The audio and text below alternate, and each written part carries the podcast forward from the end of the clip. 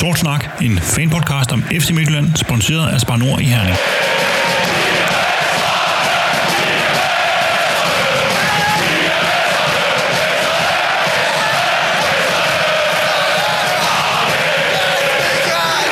Velkommen til Guldsnak, fanpodcasten om Regionsholm, de danske mestre FC Midtjylland. Mit navn er Ken Nielsen, og jeg er vært på den sidste podcast i den historisk lange 2019-2020 sæson, der som bekendt endte med, at DM-pokalen for tredje gang landede på MCH Arena. Vi skal i denne udsendelse evaluere sæsonen og mesterskabet, se på magtbalancen i dansk fodbold, en tur i Lejland, lave et par koringer, samt se frem mod det kommende transfervindue. Det panel, der skal diskutere de her emner, består af et par medfans, og den første, det er tidligere bolddrengkoordinator Peter Ross. Velkommen til. Tak skal du have, Kent. Afslutningen på den her sæson, det markerer jo også afslutningen på 14-holdsligaen, hvor vi i næste sæson vender tilbage til de 12 hold i ligaen, som vi har haft tidligere. Hvad tænker du om det? Oh, jeg synes, øh, der, der er egentlig både godt og skidt i det. Jeg kan godt kunne lide det her 14-holds format, øh, hvor at, at, at der er spænding helt til det sidste. Øh, især for os, der kan sidde udefra og nyde mesterskabsspillet. Ja, så er det sgu sjovt nok at se de der otte hold i bunden øh, næsten flå hovederne af hinanden for at sikre overlevelse. Øh, at, at det bliver jo lidt på en anden måde, så vidt jeg har forstået, den, den nye gamle struktur, eller hvad jeg skal kalde den, øh, med 12 hold, at de seks nederste kommer til at spille indbyrdes mod hinanden, men der bliver ikke noget med pointdeling eller, eller noget som helst, så man kommer egentlig bare til at fortsætte ligaen. Øh, og der kan man sige, har man et hold, der ligger håbløst isoleret, når vi går ind i, i det her nedrykningsspil, jamen, så er den første nedrykningsplads jo faktisk mere eller mindre sikkert på, på sin vis. Øh, at, at der kommer til at mangle noget spænding, men øh, og man giver det også mening, for der har været en meget blød mellemvare blandt de her 14 hold. Øh, nogle hold, der har svært ved at, at klare sig. Silkeborg i år, øh, blandt andet, at, at det får man selvfølgelig lut lidt ud i, at, at kvaliteten for at komme op i Superligaen skal den lige være højere, så ved jeg godt, så går det måske lidt ud over talentudviklingen hos nogle af de små hold, fordi at risikoen for at rykke ud er, er øget, og ja, lidt op og ned. 14 14 ligaen har ikke nødvendigvis været det bedste, men øh, jeg synes, det har haft noget, noget godt over sig. Ja, for som siger, der har været nogle af de her elementer. Jeg synes også, de her øh, nedrykningsdramaer, ikke? her playoff-kampene, de har været super spændende. Senest her jo med øh, Lyngby og Hobro, som også som siger, er virkelig mm. noget, noget tænding i det. Og, det. og det forsvinder jo ikke. Det, det synes jeg er ærgerligt. Øh, men jeg kan godt forstå, at man kan sige, at i den her liga har det også været sådan, at, at der har været, i normal sæson med 14 hold, har det været sådan, at en ret stor del af holdene var i den situation, at de i den sidste kamp, de spillede i sæsonen, kæmpede for at undgå nedrykning. Øh, simpelthen fordi der var det, det her. Ikke? Så mm. der er selvfølgelig nogle, nogle elementer der, som har været skidt, ikke? Men, øh, men, men det her netop, nu kommer de her to slutspil, fordi man siger, den gamle 12 liga var jo der med at møde hinanden tre gange, som var sportsligt uretfærdigt. Så til den her, tænker du, det er en ideel løsning, det her med, med, med 12 liga, der så deles på midten øh, efter 22 runder, og så øh, spiller de ind, ind, indbyttes? Jeg tænker i hvert fald, det er bedre, end at man mødes tre gange øh, sammenlagt, øh, hvor at, at nogen har har fordel af, at man har to hjemmekampe mod, mod nogen hold, øh, og kun en enkelt ude. Det kan jeg huske nogle sæsoner, hvor vi har haft både jamen, OB, Brøndby, FCK og, og Nordsjælland, tror jeg, på udebane to gange, at, at alt andet lige er det et eller andet sted, forstå mig ret, uretfærdigt i forhold til den sportslige øh, faktor i det, øh, hvor man kan sige, mød, så mødes man ud af hjemme, og så deler man, og så mødes man ud af hjemme igen med de hold, som ender i samme pulje som en selv. At det er trods alt, det er trods alt mere fair, øh, og så lander vi vel på, ja, hvad lander vi på? 32 kampe. 32 kampe, ja, øh, og det er, jo, det er jo egentlig okay. Godt, det bliver spændende at se her efter sommeren, hvordan det, øh, det spænder, spænder af. Den anden øh, fan, vi er med i panelet i dag, er vores lejlandsbestyrer, Nikolaj Rasmussen. Velkommen til dig også. Mange tak. En anden ting, som ændrer sig til den nye sæson, det er jo, at vi får indført VAR i Superligaen. Hvad tænker du om det? Det er lidt spændt på. Man kan godt have sine bange anelser, når man har set lidt, uh, lidt engelsk fodbold, og har set, hvordan de har kadet lidt rundt ind en gang imellem, hvor uh, varevognen derude har haft lidt for meget at sige. Uh, det, det virker heldigvis ikke til, at det er den uh, tilgang, man vil have til det uh, herhjemme. Så, så det er jeg lidt spændt på. Det, det giver mig lidt, lidt ro i sindet i forhold til, at, at det er altså stadigvæk dommeren, der har føling på, på matchen, og, og VAR bliver mere en, uh, ja, en, en second opinion, som han selv kan tage. Snarere end det er den, der skal diktere ting. Ja, for vi har vel alle sammen det her med, at vi godt kan huske nogle kampe, hvor vi selv blev bortdømt. Øh, altså hvor vi tænker, at det vil være rart med var, øh, og det er ja, altid ja. også stikker mest ud over, ikke? Ja, det siger alle jo. ja, jeg mener det, ikke? Fordi man kan sige, nu kan vi jo, vi havde den her situation i Nordsjælland-kampen for nylig, ikke? Med, hvor, hvor, hvor man efterfølgende går ind og siger, at det burde have været rødt kort til Michael Andersen, i stedet for det her straffe udvisning, som, som, som, som det endte med. Øh, og det er jo sådan nogle ting, som det vil være der vil forhåbentlig være anderledes næste år. Ikke? Og altså, er det grundlæggende godt det her med, at vi får forhåbentlig mere retfærdighed Øh, eller er du mere sådan den type, der siger, jamen, øh, øh, flow, og sådan plejer det at være, og øh, fejlskøn er god nok? Det er klart, der er charme ved begge ting, men hvis de står ved deres ord, og nu som jeg mener, er det ikke Michael Johansen, han hedder, der ligesom står for, for at få indført det, og hvis han står ved det, han siger, og den måde, man gerne vil indføre det på, med at de ting, som VAR skal adressere, det er clear and obvious øh, fejl. Ikke millimeterdemokrati øh, eller diktatur og, og sådan nogle ting. Øh, så er jeg positivt indstillet over for det. Øh, så jeg tror jeg kun lige, det tager den del af charmen, som man så kan gå og være sur over en uge bagefter. Øh, og det er måske meget godt. Øh, det skal helst ikke være det der, hvor man ser, at spillerne går rundt og, og afventer, at nu sker der nok et eller andet lige om lidt. Øh, og, og holder lidt igen med noget jubel og ting og sager der. Det, det vil være super ærgerligt. Godt, igen er det noget, som vi kommer til at se mere til i den nye sæson, og når vi skal til at lave optag til den, så vil vi også snakke lidt mere om, hvad det her var, det er i, øh, i en dansk kontekst. Velkommen til begge. Tak. tak. Skal opløftende første halvleg set med FC Midtjylland-briller.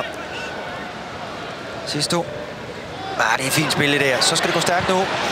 Forsøger at lægge den flat ind foran. Spau samler op, så skal det afsluttes. Spau 1-0 til FC Midtjylland. Det er næstør spark.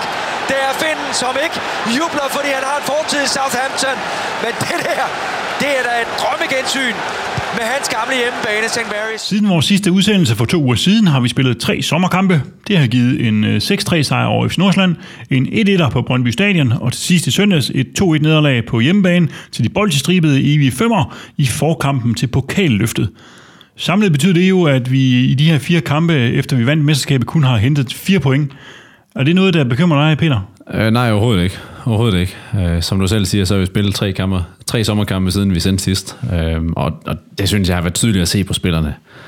Øh, at der har manglet ligesom den sidste tænding og, og gejst og gnist, og, og selvfølgelig, selvfølgelig gør det det. Mesterskabet er i hus, og man behøver måske ikke risikere Øh, at rende ind i en eller anden skade. Øh, så hellere tage måske en lille smule lettere på, på, på spillet. Især defensivt synes jeg, at man har kun til, at der har manglet den sidste den sidste gnist, som har været så vigtig i forhold til at holde øh, linjen højt og, og presse modstanderne, at, at det har ja, det har været væk i de sidste fire kampe nu. Her. Ja, for sige, vi har ikke de fire kampe, Peter, eller Peter, der har vi jo ikke, vi har ikke holdt nullet. Øh, og når jeg kigger på, på XG imod, så er den steget voldsomt, altså faktisk fordoblet fra, øh, vi lå på gennemsnit på omkring 0,6-0,7 imod, og den røg op på helt på, på 1,3 i de fire kampe. Ja. Altså, det er vel, øh, ja, det er vel ikke helt tilfældigt. Det tænker jeg ikke. Både at der har været forskellige konstellationer. Øh, Dion Kuhls er kommet ind og fået spilletid, James har fået spilletid, Nikolajsen har fået spilletid, øh, Nikolas Dyr har, har fået spilletid, Magdal Hente har fået spilletid. At, at vi har brugt alle reserverne i alle mulige konstellationer, som ikke har spillet sammen øh, før. Og hvis de har, så er vi altså helt tilbage i træningskampene tilbage i februar måned. Øh, og, og, og det er lang tid at gå, øh, hvor man ikke har været kittet sammen på den måde. Så jeg synes ikke, der er noget overraskende i det, og, og egentlig er det jo det, vi har set de sidste sæsoner, at når mesterskabet har været placeret, så er luften ligesom gået ud af ballonen. Øh, det er også sket hos de, øh, de kære løver for Østerbro. Men netop det med, at luften går ud af, af ballonen, Nikolaj, altså, det må jo heller ikke blive sådan en, en vane at, at tabe, kan man sige. Ikke? Altså, der, er nogle, der er nogle stimer, der ligesom bliver brudt her. Altså, for eksempel øh, har vi haft en godt tab på OV på hjemmebane, og øh, på udebane var vi øh, ubesejret og sådan noget, altså, som, som nu bliver ødelagt af det her. Altså, er det ikke også et eller andet i det, som, som ikke er helt, øh, helt godt? Jo, det kan man godt sige, men altså, når man kigger på en sæson, hvor vi har vundet 26 kampe, og nu efter de her øh, sommeropvisningskampe her har tabt øh, 6, øh, så, så skal der lidt mere til, før jeg tror, det bliver en vane øh, at tabe, øh, i hvert fald. Og, men jo, det kan der, der hvor det kan, det kan blive lidt uheldigt, det er, hvis vi mister noget momentum i forhold til Europa og sådan noget. Men jeg tror også, efter den længste sæson nogensinde, øh, tror jeg faktisk måske, det kan være, være sundt nok for spillerne, at de ikke lige er på 110% op i hovedet her øh, en periode, og så forhåbentlig når at komme, komme godt i gear igen, inden den hedder Europa og, og, og vitale øh, knockout-kampe, som jo den her gang, de første to er jo bare én kamp, ikke? Så, så der skal de jo være endnu mere skarpe på dagen. Øh, så ja, men øh, efter så lang sæson, så tror jeg egentlig, det har været okay, at de lige kunne give en lille smule ned, øh, særligt mentalt. Som vi jo, jo har været inde på, så en af grunden er måske nok den her rotation, hvor vi ser nogle af de her marginalspillere, øh, mm. der har fået noget spilletid. Er det så nogle af dem, der har, der har grebet chancen, Nikolaj? Er nogen, du tænker, der, det, det så sgu godt ud? Altså man kan sige, øh, Nikolas Madsen, man kan sige, han kom jo så lidt ind, uh, inden, uh, inden det egentlig var, var endelig afgjort, men, men ham synes jeg virkelig overraskede positivt, uh, altså ud fra hvad man havde forventet, altså nogen gut lige kunne komme ind og levere. Særligt den måde, han kom ind uh, lige midt i, uh, i, i stormen der, i FCK-kampen og så videre. Øh, ja, ham, og så Dal Hente virkede ok, øh, når han nu, øh, med tanke på, at han ikke har spillet så længe. Øh, og dyr virkede egentlig også ok. Nu så vi ham ikke så meget, men øh, det vi husker, der havde han jo et rigtig højt niveau. Indtil det så blev jul, og Paulinho lige pludselig en helt anden spiller. Så dem, der er i kulissen, synes jeg egentlig har, har vist noget okay. Øh, selvfølgelig under nogle lidt underlige forhold, hvor de er kommet ind. Øh, relationerne har ikke været der, som jeg også nævner. Øh, Dian Cools, det har været både fugl og fisk, synes jeg. Der har været nogle gode aktioner. Der har også været nogle ting, hvor man kunne se, han mangler lige 20 kampe endnu, før, før han kommer til at toppræstere. Øh, så ja, grundlæggende positivt, vil jeg sige. Er det også sådan, du tænker, Peter? Øh, tværtimod. Jeg synes faktisk, det har været pinligt at se. øh, og, og, og her medgiver selvfølgelig, at der er mange af dem, der har siddet ude i lang tid og ikke har kampform, fordi reserveholdsligaen ikke rigtig har kørt, og mm. de har ikke rigtig fået spilletid i Superligaen. Øhm, men øh, jeg synes, Dion Kuhls var god i Brøndby. Mm. Øh, men han er faktisk også i min bog den eneste, der sådan positivt har skilt sig ud på det, han præsterede derovre. Der synes jeg, der var nogle offensive takter, mm. øh, hvor jeg synes, tværtimod, nu nævnte du Magdal Hente, mm. der synes jeg virkelig, at man kunne se den forskel, det gør at få en, en offensiv minded venstreback ind, som vi har fået Paulinho. Ja. At, at tidligere har vi sagt, at Magdal Hente, han er jo god, og, og han er jo en stabil bak. Men nu har vi bare lige taget det nyk op, og så går man tilbage til Magdal Hente og ser, at han har egentlig præsteret, hvad han gjorde førhen. Der kommer bare ikke ret meget fra den kant at, at de tre sæsoner, han har været her, der har han jo leveret en assist. Øh, Pauline har nået at gøre det samme på fire kampe, tror jeg. Øh, at vi har bare taget det step op, og det mm. synes jeg, man kunne se forskellen på. Og der skal også helst være forskel på vores foretrukne startelver selvfølgelig, og så de reserver. Ja, altså en øhm, spiller, der ikke har spillet et år, kan man sige. Altså. Naturligvis, og Pris skal også være ud og sige, at han vil ikke vurdere spillerne ud fra det her, for han har også sat minus-situationer, som måske ikke til gode ser dem. Men jeg tror måske ikke, James han skal have voldsomt travlt med at, at snøre støvlerne i efter sommerpausen. Nu nævnte jeg vel øh, heller ikke James. Nej, han, øh, at, det, det var godt nok ynkeligt at se på. At, at det, han præsterede i Aarhus, at, at det var skamligt at se på. Selv du ikke har spillet i lang tid, så må det simpelthen ikke være så dårligt, øh, når du spiller på et tophold. At, at, at det bundniveau, det var for vildt øh, at se. Øh, Nikolajsen ved vi, hvad jeg kan. Øh, han skal bare have noget tid til at komme ind i det. Øh, mm. Så ham vil jeg ikke vurdere så hårdt, og, og cool synes jeg så forventet ud. Så altså, den hvor pilen peger ud af klubben, det synes jeg egentlig, de levede fint op til. En Dalhente, en James. Øh, James har man jo så lige forlænget med, ikke? Det var nok godt nok, at øh, forhandlingerne ikke var efter, øh, efter hans kamp nu her. Ja. Ja. Godt en af de spillere, som vi fik set her igen til allersidst, det var Tim Spau, øh, som noget overraskende var i startopstillingen med OB, hvilket så viste sig at være en del af en hyldest, da han blev skiftet ud efter tre minutter, og dermed har spillet sin sidste kamp for klubben. Kan du øh, sætte nogle ord på øh, Spaus betydning for FC Midtjylland, øh, Peter? Nå, jeg kan da prøve. Øh, det er svært sådan lige at summere seks år op på, øh, på de par minutter, vi nok lige bruger for Spau nu her. Øh, men hvis vi tager på banen, så er der ingen tvivl om, at den position, han kommer ind i, da, da Riddersholm er træner her, øh, han var også skræddersygt til den sekser, eller den dybe midtbanespiller, som han var mm. øh, på daværende tidspunkt i den formation, at han sugede alt til sig, øh, og var outstanding den bedste øh, midtbanespiller i, i mesterskabssæsonen i 14-15. Øh, så bliver der lavet en lille smule om på hans rolle, da, øh, da tog tager over og laver et formationsskifte efter noget tid, og det er jo egentlig der, det begynder at gå lidt nedad øh, for Spar, for han skal dække et større område. Og det første stykke tid gør han jo egentlig fint nok, så bliver han skadet.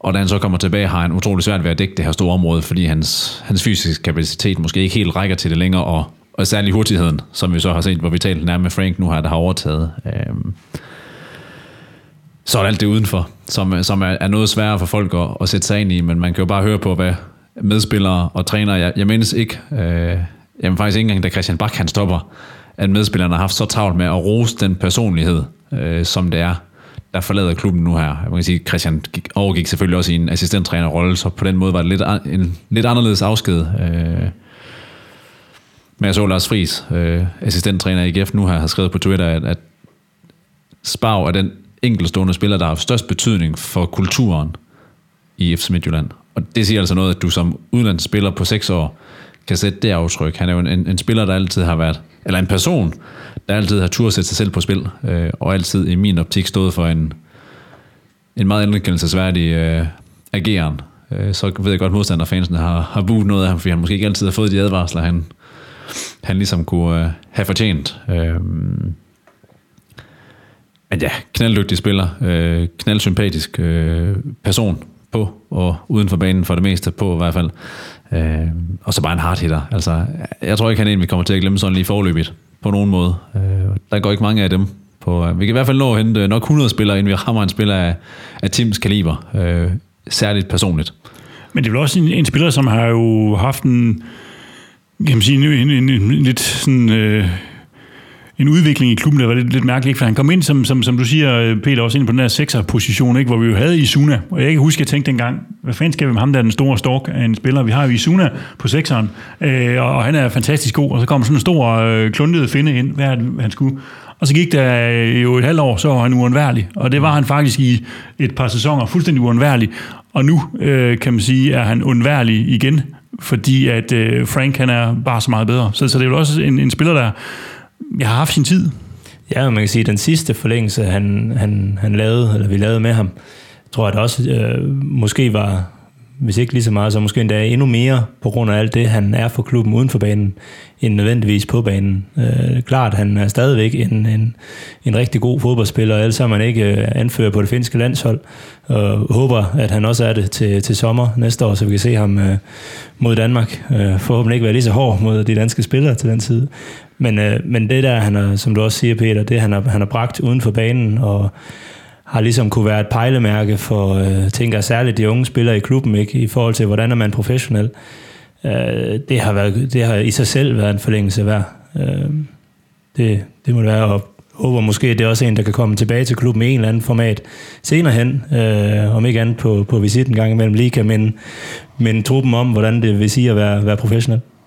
Og så synes jeg bare, det tjener til hans ros, øh, og nu håber Mads Dørtjekosen og, og andre spillere lytter med. Øh, den måde, han har håndteret det på, at gå fra at være, som du siger, kendt, måske den mest uundværlige spiller i vores øh, startopstilling, til lige pludselig at glide lidt ud i glemselen, og, og ikke være så øh, højt rated på banen længere.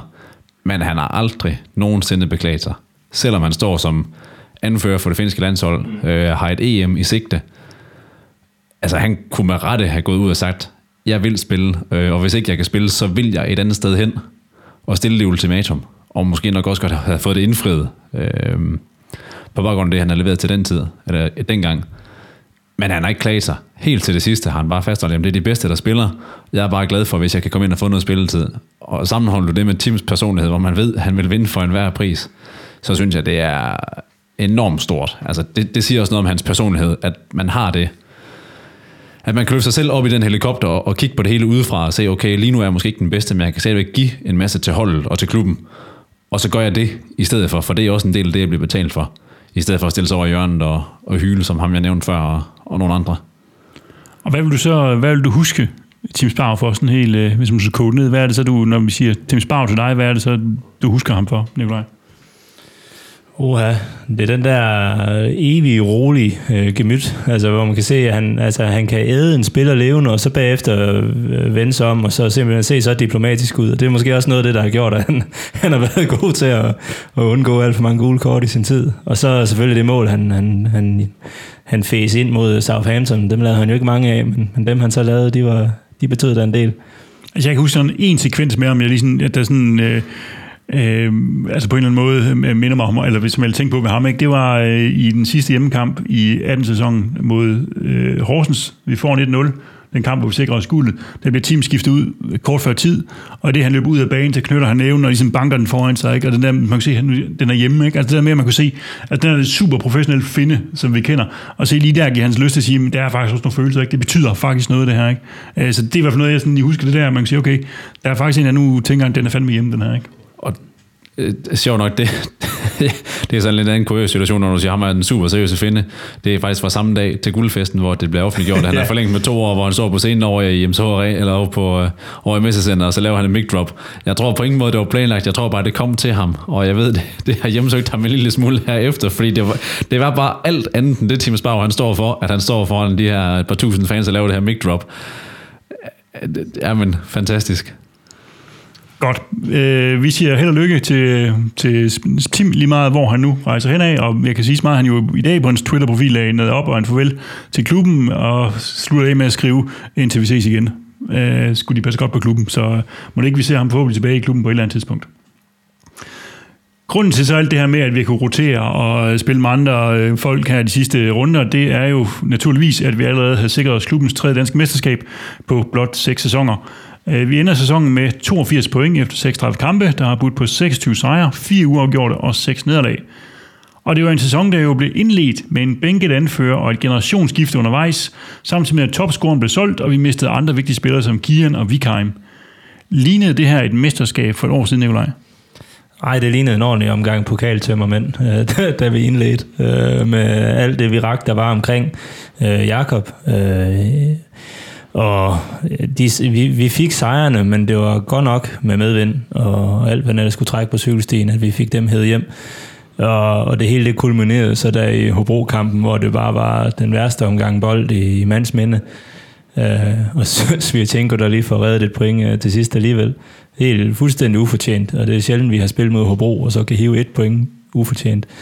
Øh, men ja, så må man sige, så, så er det ligesom det hele det vendt på nu. Øh, alt det her med Kenneth og det hele, det er jo ja, historie nu, og det er ligesom om, at, at sæsonen er startet igen øh, efter det.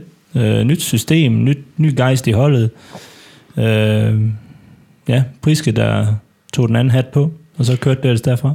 Ja, fordi hvad, hvad har Brian Priskes rolle været i det her mesterskab, Peter? For han kommer ind der efter 6-7 kampe og, og tager over midt i det hele. Oh, det var sgu et godt spørgsmål, Kent. Hvad hans rolle har været. Øhm det man hører, når folk de snakker om Priske, det er, at han er uhyggeligt professionel og meget, meget dedikeret og stiller ufattelig høje krav. Og jeg tænker faktisk, det er det, truppen har haft brug for på det tidspunkt. For der er ingen tvivl om, at, at trupmæssigt har vi rigtig mange dygtige spillere. Øhm, Kent Andersen var en anden slags leder, øh, som var, måske var set udefra i hvert fald en lille smule mere blød, øh, krævede knap så meget, øh, og så ved jeg ikke, om vi har nogle spillere, der måske tog lidt lettere på det, øh, og ikke præsterede på så højt niveau, som de godt kunne have gjort. Øh, og, og det er jo sjovt, at man sidder og siger det, når man så skuler tilbage og ser, at vi vandt øh, pokaltitlen under Kent Andersen, så et eller andet har han jo også gjort rigtigt, øh, og, og Kent har gjort rigtig mange ting rigtigt, og har også været med til at lægge de sten, som Priske har bygget videre på, det skal vi også huske.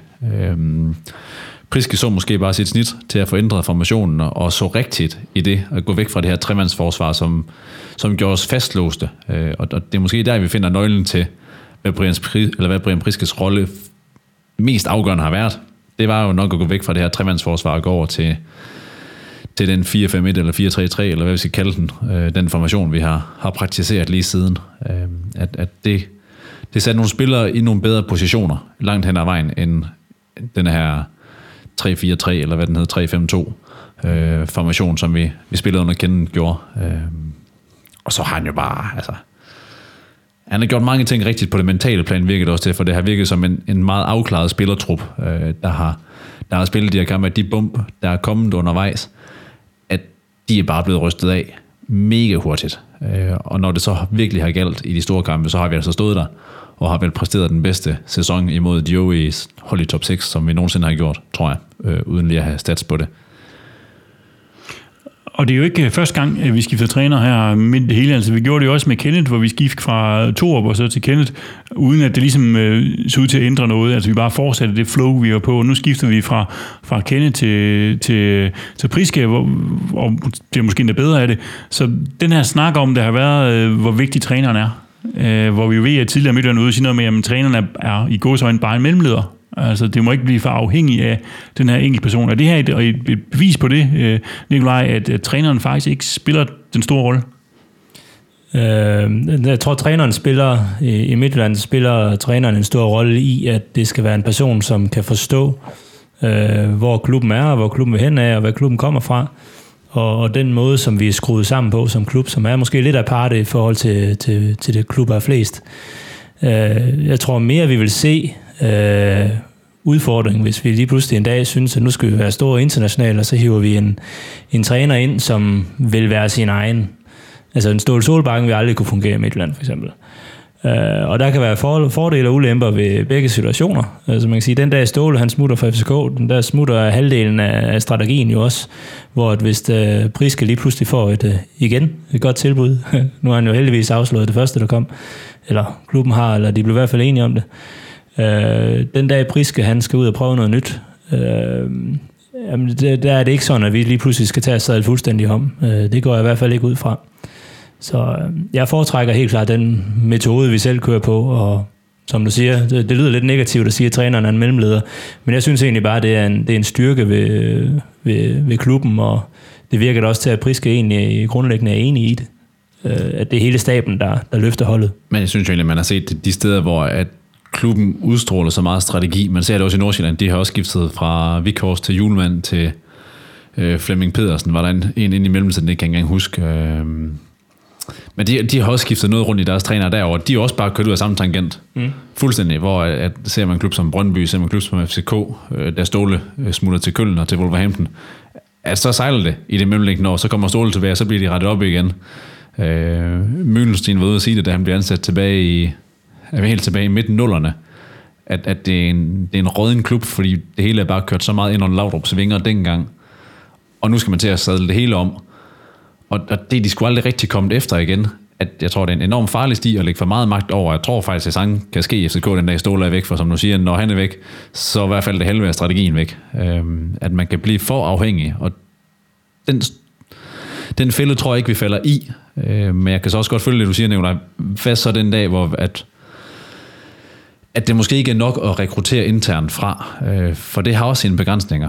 Øh, jo større navn du kommer til, jo mere kræver det måske også at kunne styre de her spillere, og er det så nødvendigvis nok at kunne hive en tidligere U19-træner op som Superliga-træner? Det kræver i hvert fald noget personlighed og noget aura omkring sig, og det, det er jo måske i virkeligheden det, der er i det at være toptræner i dag, at det kræver lige så meget mandskabspleje, og det at kunne styre de her store personligheder, som vi ved Gud også har i vores egen trup.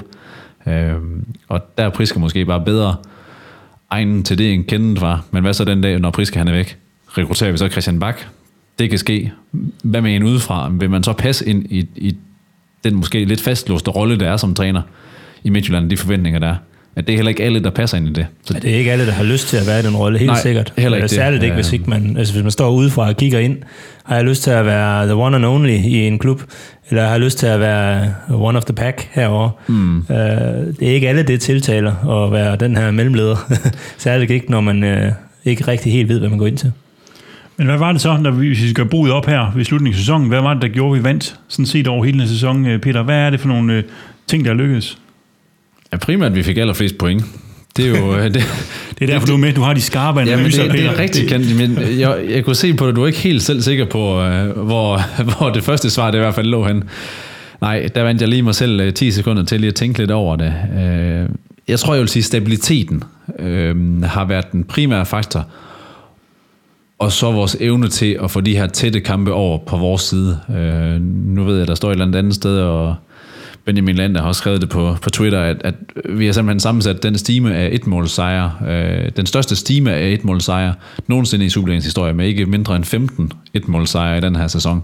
At der er, aldrig, der er aldrig en klub, der har lavet så mange et målsejre. Og det siger selvfølgelig, det er også historien om, om den her sæson, at vi har haft en rigtig god offensiv, eller rigtig god defensiv, undskyld, men en offensiv, der måske ikke rigtig har ramt ret meget, på trods af, at vi så blev det mest scorende hold i Superligaen, så vi er ikke de eneste, der, der fattes mål. Øhm, men at, at, at det kan man ikke bero sig på i, i fem sæsoner frem, at man hiver 15 et mål sejre hjem. At der vil være nogle sæsoner, hvor at det enten ender i uafgjort, eller tipper den modsatte vej. Øhm, at det er en af forklaringerne. At vi har haft marginalerne, vi har haft stabiliteten og den defensive øh, tæthed til at klare det.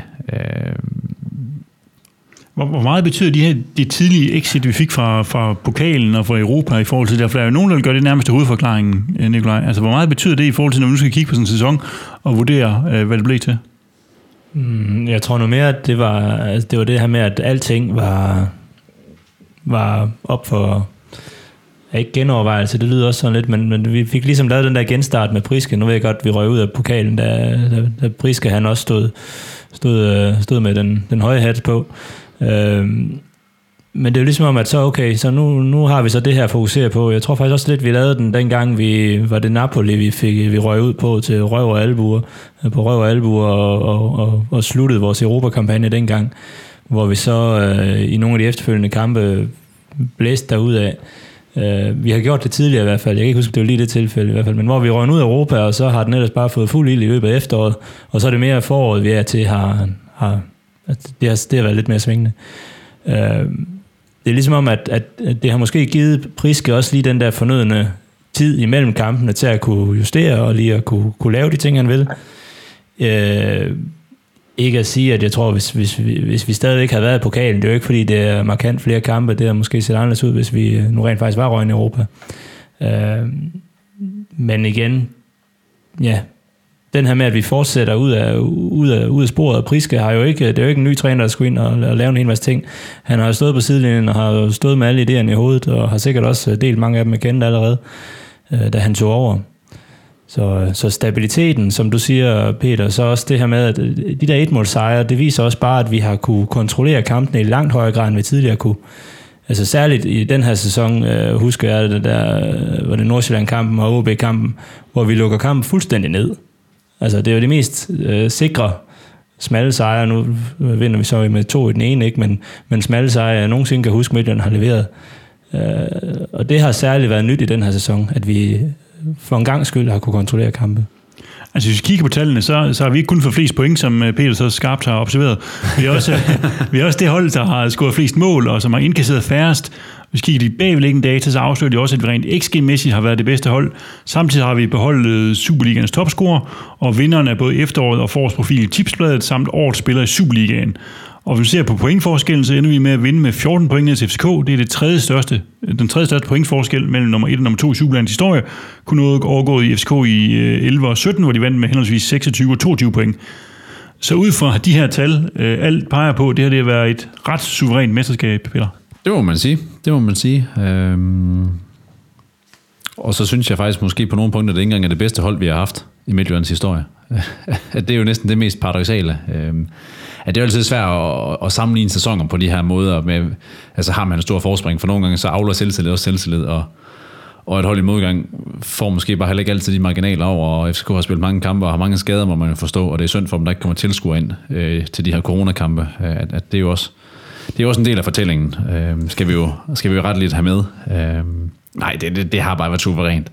Det har været suverænt. Øh, jeg synes, det er svært at sætte ret mange ord på, for det, det er jo bare en akkumulation af, af alt, hvad der er foregået i den her sæson, at alt er bare gået vores vej. Og selvfølgelig, nu spørger du Nikolaj før om, om exitet fra Europa og sådan noget, sige, selvfølgelig har det nok det, at vi har spillet, så vidt jeg lige kan regne ud, otte kampe færre end FCK i efteråret. Øh, man må så bare sige, at havde vi spillet de otte kampe mere og smidt to point per kamp, så var vi endda point med FCK, sådan cirka. Øh, så værre har det jo heller ikke været, at på den måde har vi også sammensat en, en, en god turnering. Øhm, men vi har været gode, FCK har været knap så gode, øhm, og så, så lyder 14 point bare rigtig, rigtig meget i forspring. Øhm, men, men noget af det, som jeg faktisk er, der jeg synes, der er markant, nu snakker jeg lige om, det er jo det tredje højeste forskel, der har været tredje mest suveræne pointmæssige øh, mesterskab. Men hvis vi ser, ser de to øh, tidligere, der lå nummer 1 og nummer 2, som lige nævnte, nemlig FCK i 11 og 17, så vil man sige, i 12, der vandt Nordsjælland, og i 18, ja, der vil vi også godt, at det gjorde vi selv. Så de der suveræne hold, det ser ikke ud til, at den suverænitet kan holdes til, til sæsonen efter. Er det noget, vi skal være bekymret for os, Nikolaj, at nu er vi på toppen, og så er der faktisk kun en vej, det kan gå? Nå, men det er jo lidt det, du er også inde på, Peter, at det er jo ikke engang, fordi man sådan føler, at det her hold, det har toppet. Altså man føler jo lidt, at, at vi, vi bliver kun bedre. Nu ved jeg godt, de sidste par sommeropvisningskampe her, der er det haltet lidt, og vi har prøvet en masse ting af, og skiftet spillet med tre forskellige hold nærmest. Men altså, de spillere, der er på banen, der er jo ikke, der er jo ikke særlig mange af dem, hvor man tænker, ah, nu, nu er du også lige over din bedste alder, nu begynder det at gå, gå, gå den anden vej. Øh, man tænker bare, jamen Kajuste, han, han fortsætter da den hast, han har. Paulinho, han ligner en helt anden spiller. Bliver han bare ved med at blive bedre? Øh, Onyeka, hvis, hvis han bliver hængende, ikke, så bliver han fuldstændig monster næste år. Uh, Jesper Hansen, det er nok ikke nu, han, han tipper. Altså det, det, er sgu, det ser virkelig stærkt ud ned for ham også. Uh, han bliver mere og mere leder også i, i holdet, kan man, kan man fornemme. Ja, fordi en af de ting, som, som man kan sige, der, jeg synes, der har været snakket for lidt om, det er faktisk, at når man kigger på det, så har vi haft den næst yngste, altså næst yngste mesterhold Præcis. i startopstillingen. Altså vores øh, gennemsnitlige start i, øh, alder i startopstillingen er 25 år og 60 dage, og det er kun øh, overgået af OB's øh, mester i 14. Øh, deres indskifter har så en gennemsnitsalder på 27, mens vores indskifter har en gennemsnitsalder på 24. Så, så det er jo faktisk et, et meget ungt hold, det her, som vil give det her håb for, for fremtiden. Præcis, og når man så kigger over på, øh, på Djævleøen over, ikke, og kigger på vores øh, primære modstander, Uh, nu ser vi så, om Aarhus ikke laver en Aarhus til næste år. Det, det må vi se på. Men altså, kigger man på FCK, det er ikke sådan, at man tænker, at den trup, den, ja, de får nok nogen tilbage fra skader, og sådan en som Modratia, han ser spændende ud, ikke? men Bjelland, han bliver ikke yngre. Øh, Bøjelsen, han har nok de samme øh, glasben, som han altid har haft, og Fischer, kommer han nogensinde i gang igen? Ikke? Og der, der, der ser man, der, jeg, jeg har i hvert fald den, det syn på, at øh, det, det ser fuldstændig modsat ud over hos dem. Der er en vind, som, ja, han kommer, men øh, en døj, han er jo rullet på plejehjem efterhånden, ikke? Og hvem skal så øh, bumpe for dem fremadrettet? Men, men Peter, sidder du også, altså, vi har diskuteret det tidligere, vi har snakket både med, da vi har snakket om priska, vi snakkede også sidste gang, vi havde en, en podcast der med om, altså man sidder med fornemmelsen af, at det hold har toppræsteret, som vi sidder med nu. Jeg ved ikke, om de har toppræsteret. Måske har det i virkeligheden overpræsteret øh, på, på nogle punkter. Altså, nu sidder jeg lige og kigger på den her expect, eller på øh, Table of Justice, hvor at, at det lidt springer øjnene, det er, at både vi og FCK ligger egentlig 13 point over, hvad vi forventeligt burde have fået af point. Jeg ved ikke, om man dermed kan sætte øh, en eller anden form for lighedstegn mellem, at, at vores evne til at outperforme de her expected points – at den er tilsvarende i parken, såvel som på MSH Arena. Øhm, hvor at de andre hold scorer måske faktisk lidt mere i forhold til, hvad de egentlig burde have. Øh, og når du laver expected points på 69 point, som vi har i den her sæson, så er det altså ikke alle sæsoner, hvor du går op og laver 82 eller 85 point. Øh, jeg ved ikke, hvad vores expected points sagde i, i 18 sæsonen, hvor vi ender på 85 point, men der tænker jeg også, at vi har, vi har scoret noget over, og det kan vi bare ikke forvente, at vi gør i alle sæsoner. Øh, så skal kvaliteten i hvert fald blive ved med at holde på et, et rigtig højt niveau, og der er det måske for meget at forvente, at defensiven er så god hvert år. Øh, for den har, der, den har der om nogen reddet os i den her sæson, må man sige, hvor at, at offensiven ikke har sprudlet. Øh, at der, skal ikke, der skal ikke ændres meget på, på mange parametre, for det lige pludselig ser anderledes ud. Øh, Ja, så, så vidt jeg lige husker det, så, så en, en del af, altså vi, vi overhalede vores uh, expected points ret gevaldigt i de første kampe i sæsonen. Øh, nu kan jeg ikke huske statistikken og sådan noget, men der kan jeg i hvert fald bare huske, at jeg tænkte, okay, vi, vi får alt lige nu. Altså, vi skal sparke i retning af deres mål, så går den ind.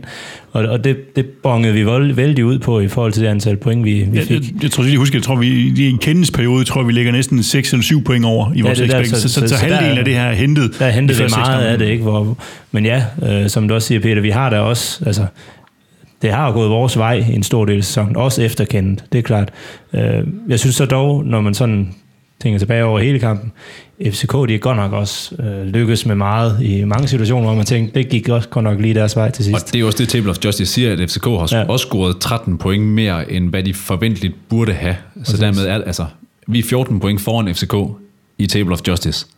Øh, og det er også, hvad vi er i den rigtige tabel. Vi har bare begge hold 13 point mere, end, end hvad vi burde have spillet ja. os til. Øh, men jeg, jeg, altså, jeg ser nogle faremomenter.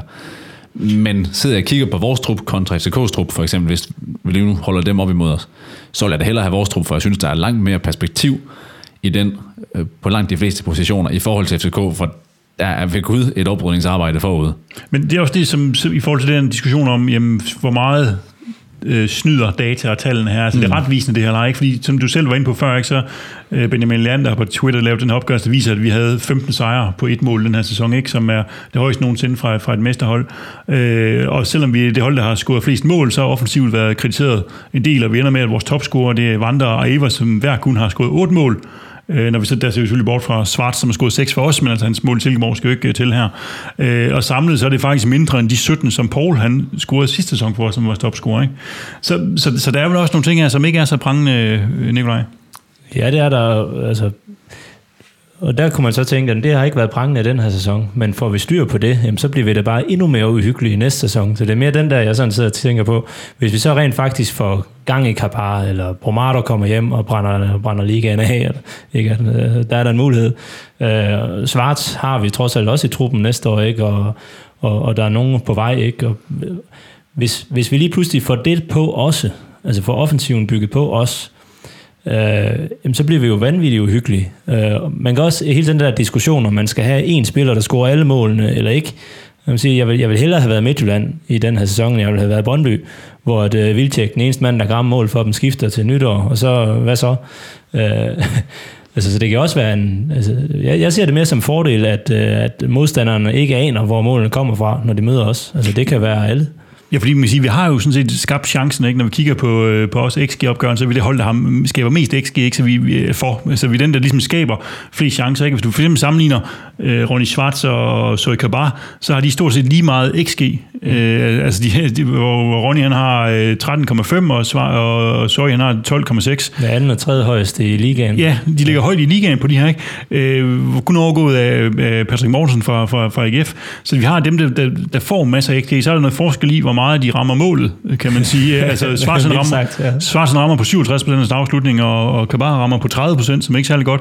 Og Svarsen har en konverteringsrate på 30 procent, altså 30 procent, han skud, scoren på, og Kabar ligger på 9 procent. Ikke? Så der er nogle klare forbedringsmuligheder der. Ja. Øh, så er det spørgsmålet om, øh, det så er Kabar, der skal forbedre dem, eller man skal en anden spiller ind, der er bedre til at ramme øh, på de her chancer. Ikke? Så, så, så der er vel et eller andet her, Peter, hvor man siger, at hvis vi skal forløse det her, fordi selvom vi har Øh, altså vi er ikke sådan på den måde, vi har smadret ligaen pointmæssigt, kan vi godt sige.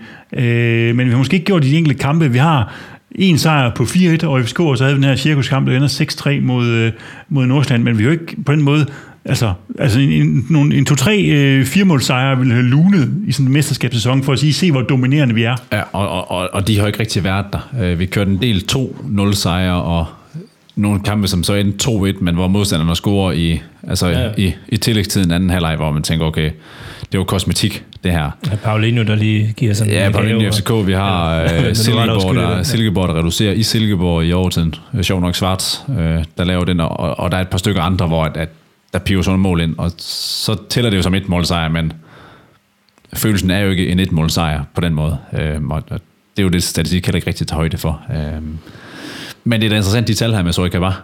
Og jeg tænker, det giver hovedbrud i, i trænerteamet og på ledelsesgangen i forhold til, at, at vi kan se, at vi har en angriber, han kommer til chancerne med. Men hvorfor det, han øh, konverterer 9% af sine afslutninger. Det er jo, det er jo fuldstændig latterligt. Altså, jeg tror næsten, du kunne stille... Uh, det er lige før, du kunne stille dig indkendt, og så ville du næsten kunne gøre det bedre end det. Ja, du kunne gøre det klart bedre. Du kunne gøre det klart bedre, hvis du selv skal sige det. Der har en topscorer-pokal liggende et eller andet sted her i huset. Ja, ja. Det, det er en søns. Men at, at, at der har vi i hvert fald udviklingspotentiale.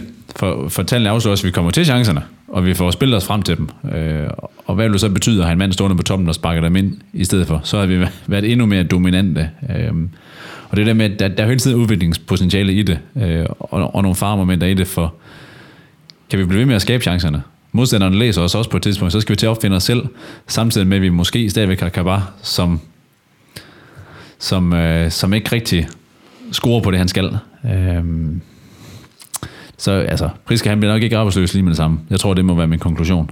Øh, og, og jeg glæder mig til at se, at vi udvikler på det, for det er jo også historikken omkring Midtjylland, at de ting, der har været svære for os i nogle sæsoner, men den efterfølgende sæson, så har vi bare fået ændret det på magisk vis. Øhm, at hvor defensiven måske ikke er lidt problemer sidste sæson i, i visse perioder, især i mesterskabsspillet, jamen så går vi ud, og så leverer vi den bedste defensive sæson nogensinde. Øhm, så øh, der er lidt arbejde forud, men, men helt klart øh, også nogle perspektiver.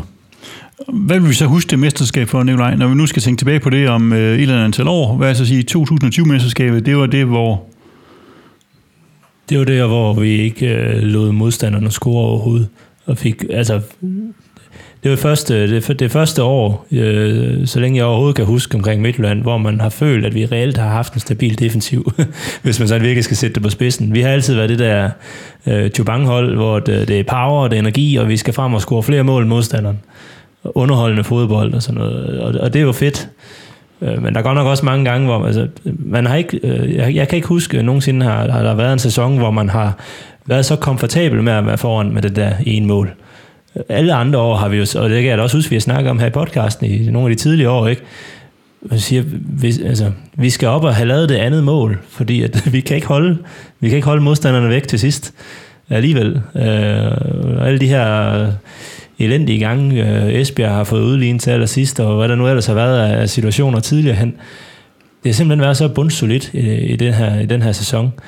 Og så er der det der med, at jamen, så kunne vi godt lige score lidt flere mål og sådan noget der. Vi har så endda også været det hold, der har scoret flest mål i hele sæsonen, ja. Så Men, men, det har bare været så suverænt. men stadigvæk 20 mindre, tror jeg, sådan noget, end i forhold til nogle andre sæsoner, ikke? Altså, Jo, jo. offensivt. jo. Ja. Men øh, ja, en suveræn sæson, hvor det har været sådan den første virkelig, virkelig solide sæson. Og så den der trækløver der med ja, øh, Svitjenko og Scholz og Onyeka og, og Jesper nede bagved os. Er det også det, du vil huske det for, øh, Peter?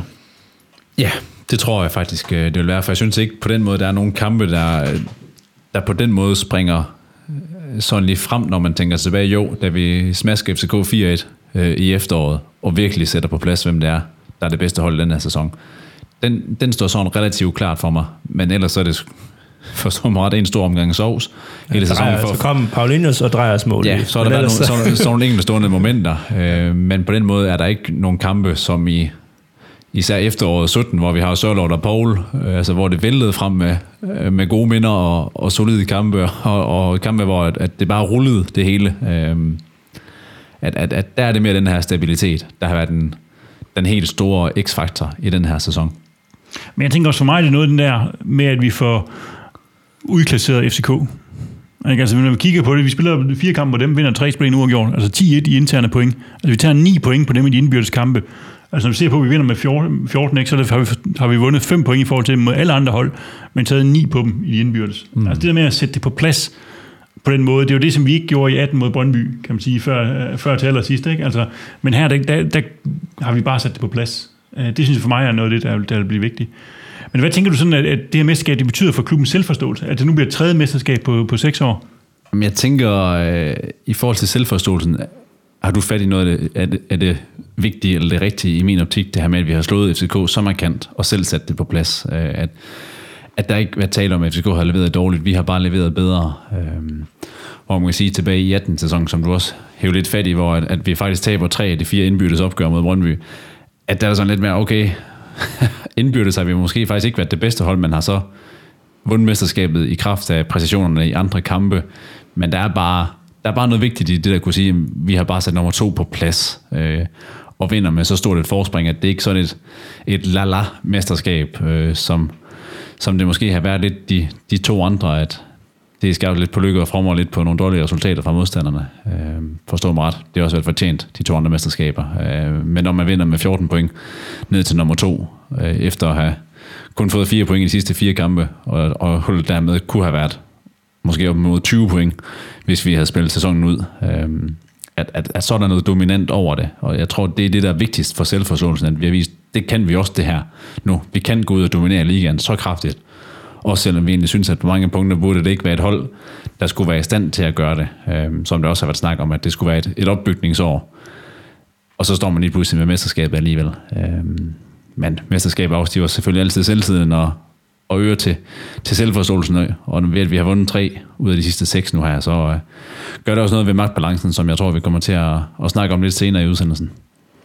Og Nicolai, nu øh, kan vi jo alle sammen huske de her tre mesterskaber. Så øh, hvordan rangerer det her mesterskab i forhold til de to andre? Altså, hvordan, hvis vi nu skal sige, øh, den her sæson, hvor god var den? Altså, er det er den bedste sæson nogensinde, næstbedste, tredje bedste? For vi, vi er vel oppe i top 3, kan vi vel godt øh, afsløre bedste sæsoner for, for Midtjylland. Ja, det giver meget god mening, det er det. Øh, jamen, jeg, synes, jeg synes, på grund af den måde, vi vandt på, øh, vi har vundet øh, det på i år, der synes jeg, det her det har været den bedste sæson. Øh, også lidt ansporet af, som du siger, Peter, at man gik ind til sæsonen ude egentlig sådan helt og forvente det vilde. At vi så ender med at have en fuldstændig vild sæson og rydde alt af bordet, inklusiv vores nærmeste konkurrenter. Øh, det synes jeg bare er, er, er fuldstændig suverænt. Øh, Øh, de andre to har også kun noget. altså, det er klart, det første mesterskab, det, øh, det var jo, derfor trak vi også okay fra, også hen mod, mod slut der, og, fik den sikret også mod FCK, og det var også en, en rigtig fed en. Så, så hang vi lidt i bremsen i forhold til at få det sidste søm i. Øhm, men den var også rimelig sikker et, et stykke tid inden, og det var klubbens første mesterskab, og, og alt det omkring det, ikke? det var selvfølgelig det, det ekstra på den, på den måde.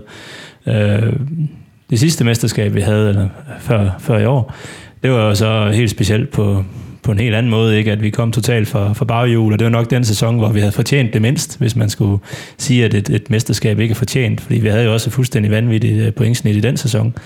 Brøndby havde det bare også, øh, og havde måske sådan, særligt mod os, været, været, været endnu bedre i løbet af sæsonen, ikke? men øh, men at vi lige fik det stjålet fra dem til sidst, øh, det var jo det var rigtig, rigtig fedt også på den måde. Så, så du rangerer det som, som det bedste? Ja. Hvordan vil jeg tænker du, Peter? Er du også øh, som den bedste sæson nogensinde? Jeg har det faktisk som den kedeligste. Øh, det er det her guld, der har... Du var for suveræn. For, for, forstå mig ret, og det kan være svært, når ikke man kan se, hvordan jeg ser ud, når jeg siger det, men det er faktisk det mesterskab, der har kedet mig mest.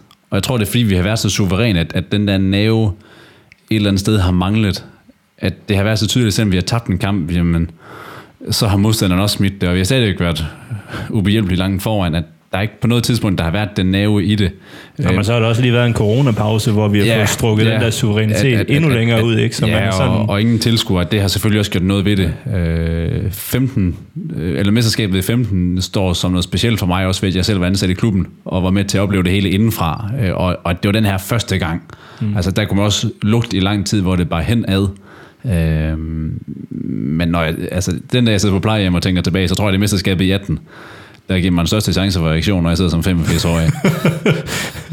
For hold da kæft, den var vild. Altså, det, den kommer aldrig til at beslå det mesterskab. Øh, særligt, særligt ikke den sidste uge, øh, for det var da virkelig en sæson, hvor man først er helt op og ringe over efteråret, og så er man på vej ned i en bølgedal. Paul bliver skadet. Den eneste spiller, der ikke må blive skadet, bliver skadet. Og jamen, resten af holdet falder også fra hinanden, og vi hiver Munchsgaard ind, vi hedder, hiver øh, Frank ind. Ingen kender Frank. Øh, altså, øh, det er jo nærmest et lazaret i, i grov træk, vi spiller med i foråret, og, og Brøndby buller bare derud, og på en eller anden måde hænger vi ved, og taber alle det indbyrdes, men hænger stadigvæk ved. Og så den sidste uge, som ingen af os nogensinde glemmer. Øh, altså, jeg tror, det er mit, øh, det er mit EM92, den sidste uge der, øh, at, at den står outstanding som det, det vildeste for mig. Og, og det, man siger, er sådan lidt mest på Peters hold her, ikke? fordi jeg synes, altså jeg vil ikke sige, at det har været kedeligt det her, men det har været, altså det kommer til at lyde arrogant, sådan, jeg ved ikke, om det er positivt arrogant, men for let. Altså for længe, for let. Jeg kan sige, mm. det, fordi man siger, efteråret var der jo set en del spænding på, ikke? og det var relativt tæt en periode, ikke? men vi kommer også foran, altså og, og, og i foråret er vi, er vi, er vi lynhurtigt her. Altså de første, det er der, for mig ser det der i de første fire kampe efter vinterpausen, det afgør sig ikke, vi går fra 4 point til 12 points forspring. Mm. Altså der, så er det slut på en eller anden måde, og, og det er svært ligesom at få noget spænding ind, og det gør det, altså fordi den der, som du netop siger, Peter, den spænding, der var i 18, altså hvor det virkelig altså, kulminerer på sidste spilledag, og nogle dage før i, med, med kampen i parken og i Horsens, altså Altså det her, det, det, er- det er slet ikke den samme øh, fornemmelse. Altså det, det er det i de enkeltstående kampe, kan man sige, når man sidder og vi vinder 3 over FCK i den afgørende kamp, så er man oppe at køre. Men, men, men, men jeg var ligesom sikker på, at det kom. Altså det var ikke, øh, det her, som jeg også sagde for, nogle, for, for et stykke en siden i podcast, det var ikke spørgsmål om, om vi blev mestre. Det var spørgsmål om, hvornår vi blev mestre. Ikke? Og, og det er jo noget andet. Ikke? Altså, så, så for mig har jeg også lidt den der, det har været øh, altså, i gåsøjne nemt. Øh, og, og, og, ja. Det er måske en sæson, der har givet mig en fli en forståelse for, hvorfor FCK nogle gange godt kan optræde lidt arrogant. ja. For når man står og er 12, 14, 18 point foran nummer to, jamen så kan man da ikke undgå at tænke, hold kæft for, hvis fede mand. Vi er de fedeste i verden. Altså, alle de andre kan ikke gøre en skid. Og hvis man oplever det en del sæsoner efter hinanden, eller tæt på hinanden, så tror jeg, det gør, det gør noget ved ens selvforståelse, og man måske mister lidt af virkelighedsbilledet af, af den omkringliggende verden og de omkringliggende klubber. Øhm, så, så måske det har skabt en lille forståelse for, hvorfor FCK er, som FCK er, og det håber jeg kommer til at bide dem med røven i de kommende år, at de ikke helt ved, hvad det er, der er ved at ramme dem herovre fra. Hvis, hvis de rent faktisk øh, selv tror på, at grunden til, at vi, øh, vi er foran med 18-19 point nu, det, det skyldes øh, skader og mange kampe, så er jeg egentlig bare glad for, at de tror det. Øh, fordi det synes jeg er en fordel for os. Som vi har sagt, så var det her vores tredje mesterskab inden for seks år, og dermed er vi sammen med det internationale hold den klub, der har vundet flest mesterskaber i den periode, hvor vi har delt mesterskaberne mellem os. For to år siden meldte vi ud, at vi gerne ville overtage den danske fodboldtrone fra FCK og skabe et dynasti, hvor vi var, ved, hvor vi var det hold, der vandt flest mesterskaber i løbet af et år 10. Det blev da som sædvanligt grin det dag dengang, øh, Peter, men øh, hvor står vi i forhold til den ambition i dag? Øh, vi står der i hvert fald et mesterskab tættere på, øh, kan vi lynhurtigt konkludere. Øh, som altid, når det bliver meldt ud fra Steinlein, Ankersen, hvem har vi, der udtaler sig, øh, så kan man altid tage det, der bliver meldt ud, og så kan man lige dividere med to, og så trække det halve fra igen, inden at den reelle udmelding er der. Så selvfølgelig, når man går ud og siger dynasti, så er det fint, at man vil op og være en, en dominant klub. Øh, men fra at være en dominant klub til ligefrem at være et dynasti, der, er- der er forskel i min verden i hvert fald. Øh, men vi er tættere på. Øh, jeg synes, vi på mange konkurrenceparametre, økonomi, truppemæssigt, spillemæssigt, resultatmæssigt, øh, står langt bedre nu end for to år siden. Og som vi har snakket lidt om tidligere, har måske nogle mere interessante perspektiver i i vores hold for nuværende, og i vores setup, både på kort og på længere sigt, øh, ved vores brug af data, hvor vi er langt fremme, øh, blandt andet øh, har nogle klare konkurrencefordele i forhold til vores øh, konkurrenter. Øhm, så på den måde er vi da helt klart tættere på at være det her dynasti eller dominant team, som, som Benham gerne vil have, vi skal være. Øhm, men der er selvfølgelig stadigvæk vej. Altså, 3 ud af 6 er en start. Nu skal det gerne op og hedde øh, 5 ud af 8. I stedet for, så, så begynder vi at kunne snakke, ikke? Og hvis, altså, hvis vi skal op og være det hold, der har vundet flest mesterskaber over en 10-årig periode, så er det ikke nok, der hvor vi er nu. Så skal vi fortsætte. Men man kan sige, at de her tre ud af seks mesterskaber, Nikolaj, det gør jo, at, at man ikke kan grine af os længere på den måde. Altså man bliver nødt til den udmelding seriøst. Altså hvis man kigger på sådan et rullende pointsnit over 100 kampe, og ser på, hvordan vi flyttede os fra 2017, øh, der er vi gået fra, at vi havde et snit på 1,7 over de sidste 100 kampe, til at vi nu har et snit på 2,2 over 100 kampe, og det bliver man altså rimelig ofte mester på. Øh, og i den samme periode er FCK gået fra 2,2 til 1,96, altså under 2 i snit. Så, så man kan jo ikke bare sidde på, på Østerbro og sige, aha, de, de kan altid danse en sommer, som øh, Niels Christian Holmstrøm sagde for mange år siden. Nej, det kan man ikke. Øh, og det er også noget af det, som Ankersen han ligesom tager med ind i klubben, og, og tog med ind i klubben, og selvfølgelig sammen med Benham og hele teamet omkring, og, og forstod, hvor, hvor, for det første, hvor var vi henne som klub, og hvor vi på vej hen af. Men hele den her tankegang om, sådan lidt fra forretningsverdenen, øh, er det jo nærmest ikke med, at man melder en vision ud, øh, og en strategi ud, og, og hvor vil man gerne flytte sig hen af som organisation og som, som helhed øh, også i forhold til sine, øh, sin konkurrenter. Øh, og det er ikke sådan normalt, at man i, i fodboldverdenen øh, tænker meget længere end i morgen, så når, når man, øh, som Angersen gør, melder en vision ud, øh, så er det jo ikke en vision, hvis det er noget, man kan indfri over morgen. Øh, det skal være noget, som øh, en vision skal man helst ikke engang kunne opnå, øh, faktisk sådan strategisk, øh, teoretisk. Ikke? Det skal helst være en, en, en ledestjerne, en retning, man gerne vil gå, og det må man jo sige har været en stor succes, siden vi er begyndt at, at, at bruge den tilgang. Øh, og der kommer bare mere og mere substans i det. Øh, vi melder noget ud, at vi vil ramme stjernen, så rammer vi månen, og det er sgu også meget godt.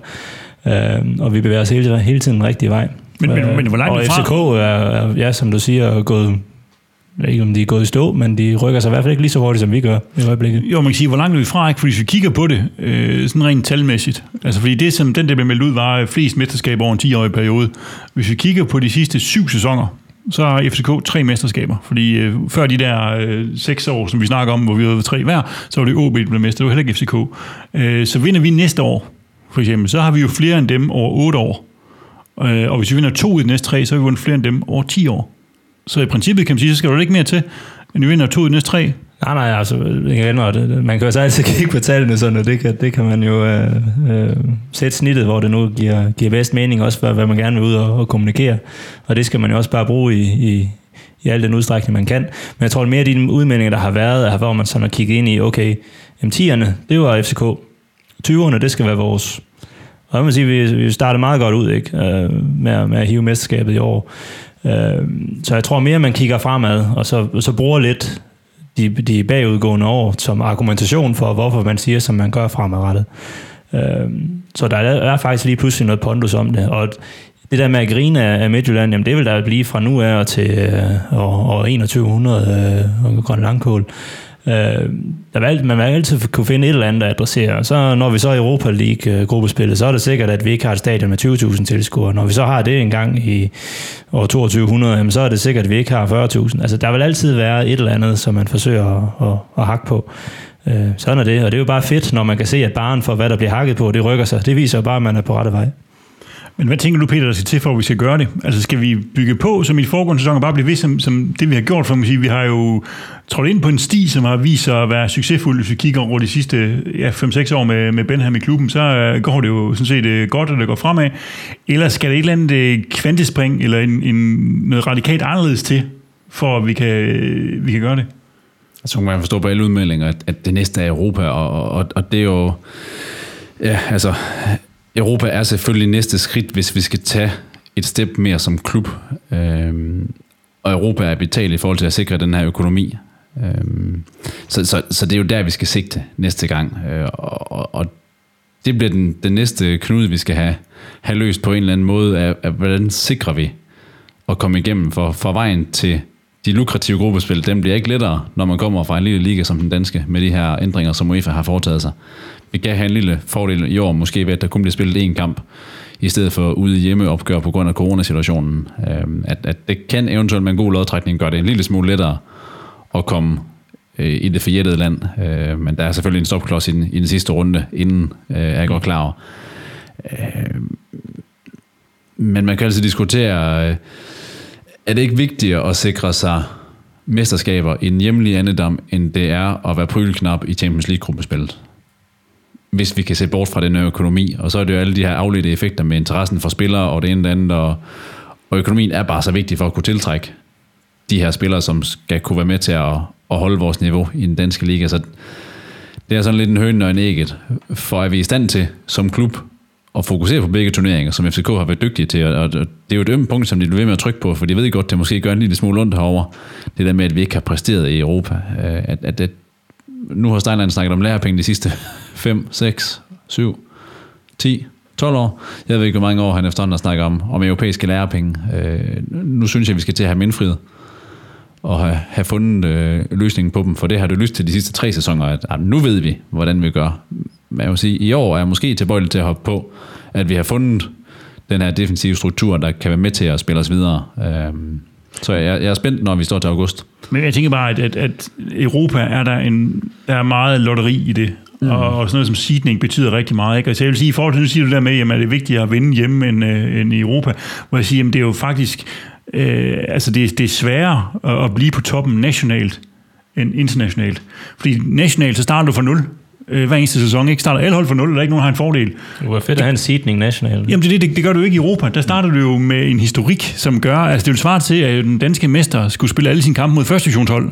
Det var fedt, du, hvis vi bare skulle nøjes med at slå, slå Riga ud nu her, og så var vi i Europa. Det altså, være lækkert. Altså det med, at man er, seedningen betyder jo enormt meget i, i forhold til at kvalificere sig. Jeg tænker, en historik, det betyder noget. Det, det er selvfølgelig noget, der så kræver, at man oparbejder det over tid. Når man så først er inde i den positive spiral, så bliver, kan man blive med at derinde. Ikke? Øh, hvor nationalt så starter fra 0 hver eneste gang. Så jeg vil mene, det er langt sværere at præstere over 32, 36, 33 kampe, end det er at gøre det over en kamp. Så, så for mig tænker jeg jo, at det er sådan set det nationale, der er en større præstation. Så er der faktisk mere økonomi i Europa, som er vigtigt. Ikke? Men, men det er jo ikke, fordi man, man vinder jo ikke noget. Der er ikke nogen danske hold, der vinder. Europa det, League, og, og, og, og det er lige præcis mit argument også. Øh, det her med, at jeg vil faktisk på mange punkter hellere vinde den hjemlige liga, for det sikrer succes. Der er sgu ikke nogen, der husker, at man røg ud i gruppespil, eller i 16-delsfinalen, eller i 8-delsfinalen i Europa League eller Champions League overhovedet. Ikke andet end kassereren, for han kan huske det. Og det er derfor, det er så forbandet vigtigt, at man skal finde vægtningen på det her, hvor at vi sikrer både succes i en hjemlig, for det er jo det, der er med til at sikre, at man kommer i Europa, for der er ikke nogen danske klubber, der sikrer sig kvalifikation til Europa ved at vinde de europæiske turneringer, sandsynligvis ikke. Jamen, der er også, der, er også altså, der hvor Europa er ekstra vigtigt, udover lige for kasseren i forhold til præmiepengene, som kommer ved at komme i gruppespillet, det er også der, hvis vi gerne vil rykke os til det næste niveau i forhold til de spillere, vi får ind omkring holdet og skal mm. skyde videre igen, og gerne vil løfte baren der, jamen der, der betyder det bare noget, at spillerne kan se, at oh, de kommer til en klub her, der er kontinuerligt der med i Europa, så ved de, at udstillingsvinduet lige er det større. Øh, det er der, hvor vi nok øh, banker hovedet mod et loft lige nu, i forhold til de spillere, vi kan hente til klubben.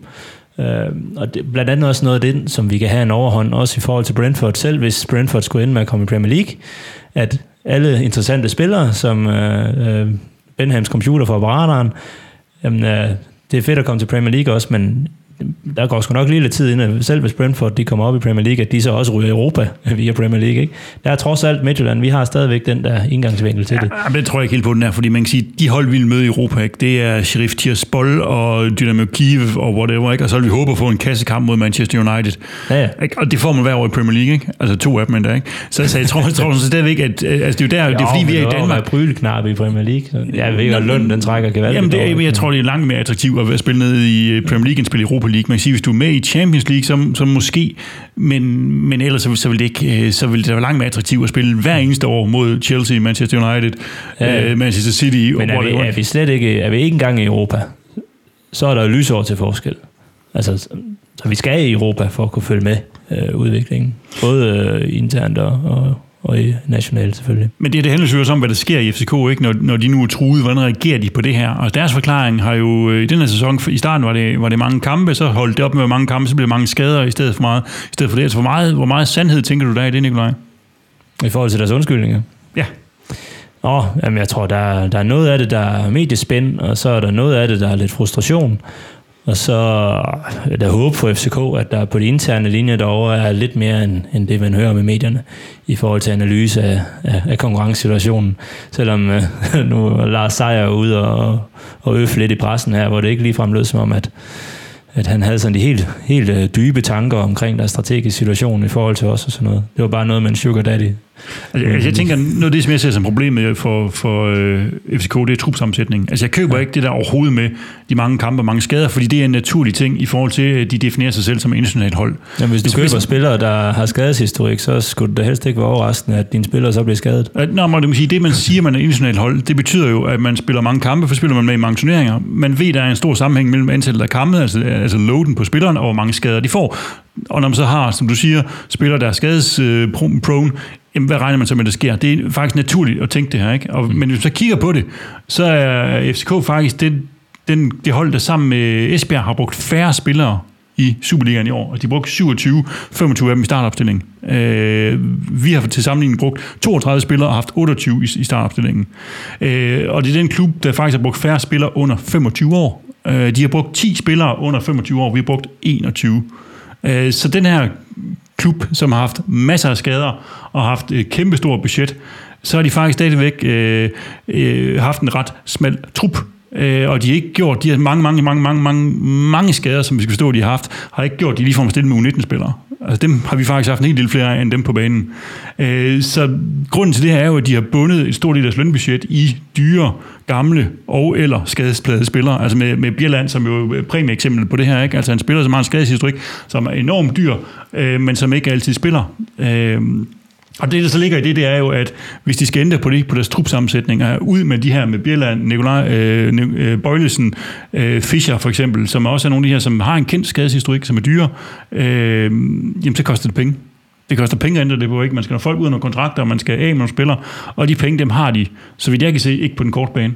Øh, altså når man ser øh, PSE, så er de jo hårdt presset af coronakrisen. Øh, de kommer til at stå et enormt hul i kassen her, grundet LaLandia var lukket ned, de har ikke nogen arrangementer i parken.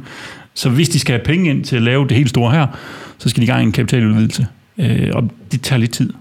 Øh, og hvis de så vil bruge det ind på at øge deres sportslige budget, jamen så giver deres øh, normale forretning ikke så stor overskud øh, på fodbolddelen, så det kræver, at de skal i Champions League noget oftere i forhold til at kunne skabe overskud. For de sidste to år har de kun fået 23 millioner i overskud øh, på deres, øh, på deres fodbold, fodbolddeling. Så hvis de skal retfærdiggøre større budget, så skal de noget oftere i Champions League, som bliver sværere og sværere. Så for mig, Peter, så ligger der et eller andet window of opportunity for Smiller nu her, fordi FCK kan godt have problemer med at rette op på det her til næste sæson.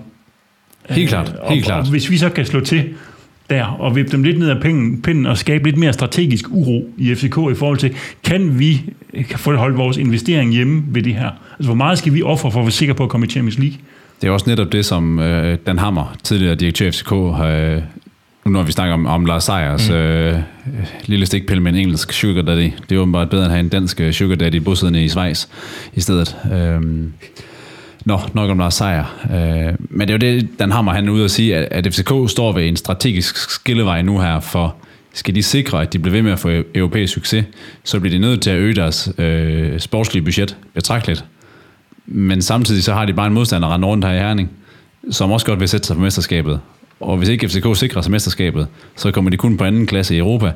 Ergo, der er færre penge, og så kan man se, hvor julen kører hen af. At så begynder de at bruge langt flere penge, end de kan få ind den anden vej rundt. Og det er en underskudsforretning på et lange, øh, på et lange bane. Og når deres øvrige forretninger bløder, øh, og man skal ud og hente nogle kreditter og ting og sager rundt omkring, skulle nok ikke lige så populær man bliver, hvis man så går ud og, og lige i det moment, hvor man er ude og spørger om øh, øh, ekstra lån og, og rammer og det ene og det andet, ikke? så går ud og brænder en husmasse penge af på, på en spillertrup, så. Øh, som i forvejen er dyr. Mm.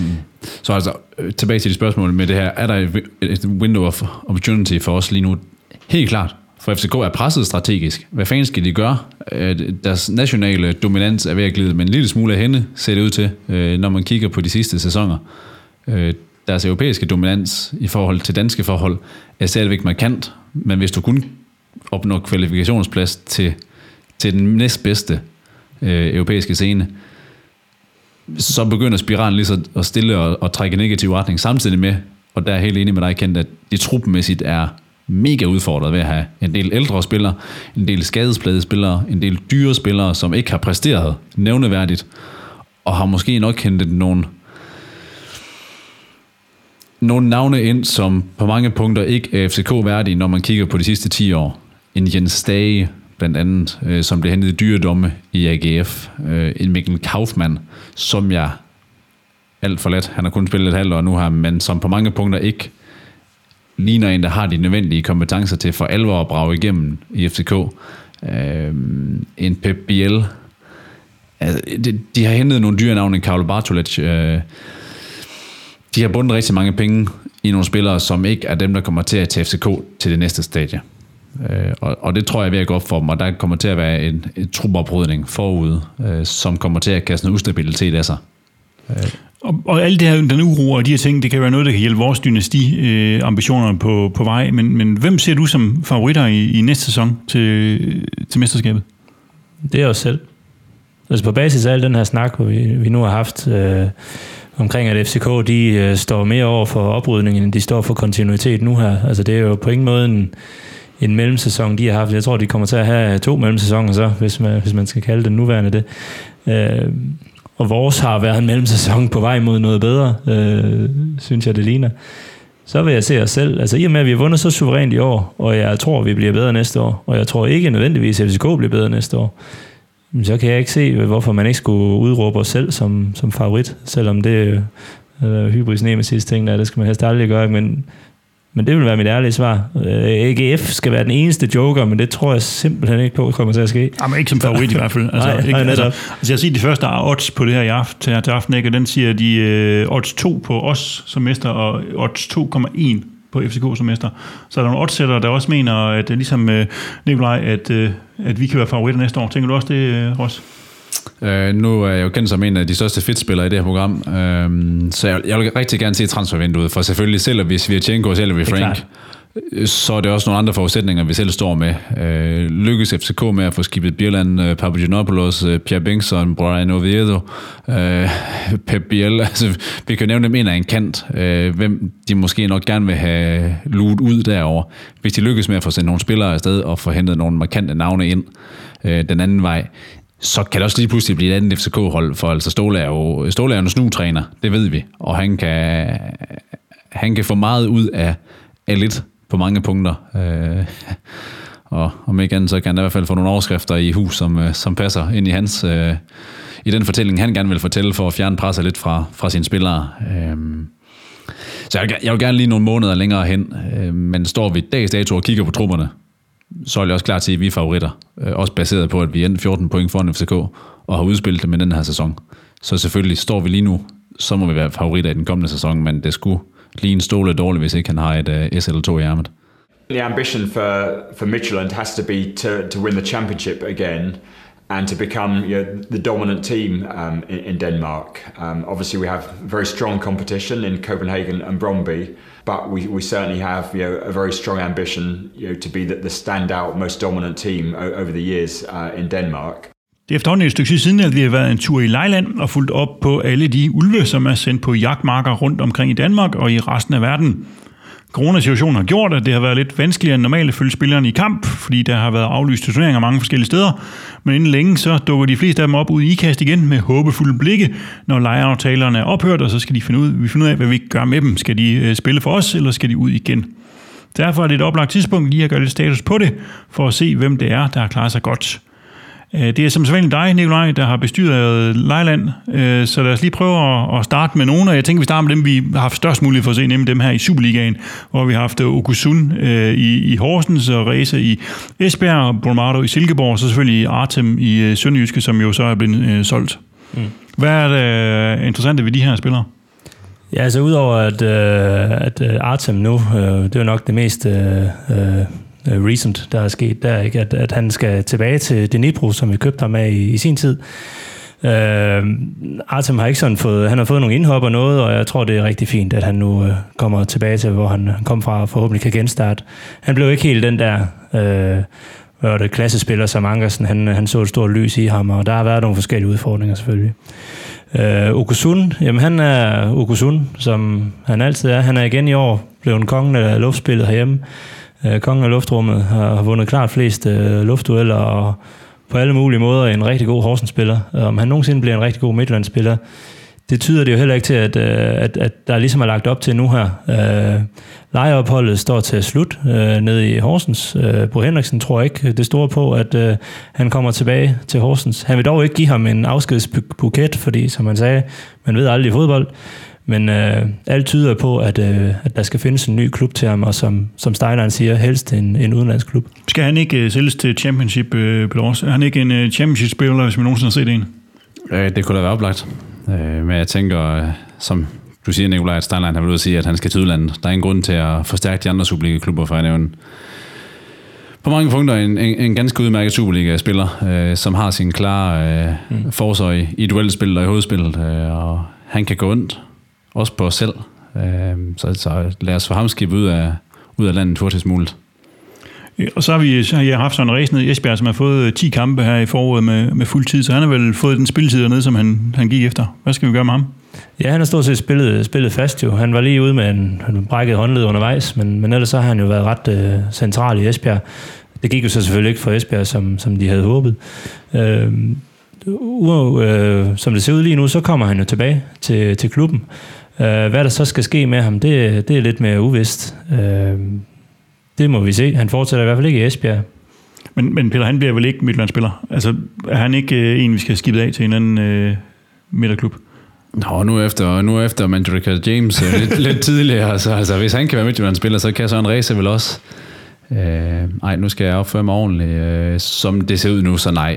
Så Søren Ræse, han bliver aldrig Midtjylland-spiller. Øh, han var nok købt med, med videre salg for øje, og der er måske nogle andre omstændigheder, der gør, at vi der kommer I, også, i, bedste, I bedste fald øh, holder pengene hjemme på ham. Der kommer også nogle af de her, i forhold til at skulle lege ham videre igen. Der er han oppe i en alders, øh, han er jo de her 26 år nu. Der kommer nogle nye regler omkring, hvor mange spillere øh, klubber må, må lege ud og have lejet ind. Øh, lige pt. der er reglerne fra UEFA's side, så de gælder i forhold til over landegrænser men de har kraftigt opfordret øh, forbundene rundt omkring til også at adoptere de her øh, regler øh, indenbords. Så det er sådan noget, det starter omkring 8 spillere, og så falder det til 7, og så 6. Dog ikke spiller under 21, men øh, det er lige et par år siden Reza, han har været i den kategori.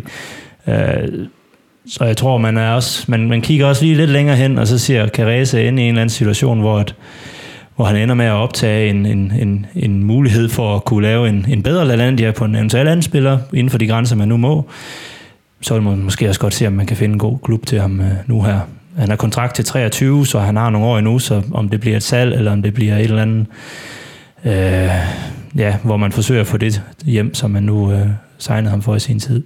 Det må vi se. Og så er Johnny Bormato, som har spillet i Silkeborg og fået scoret nogle mål. Ja, det har han. han øh, det var jo en, en, en glædens dag, da han øh, fik, øh, fik nettet, og fik nettet hele tre gange. Ikke? Han har fået en øh, 10 kampe, øh, hvis man tæller en pokalkamp med.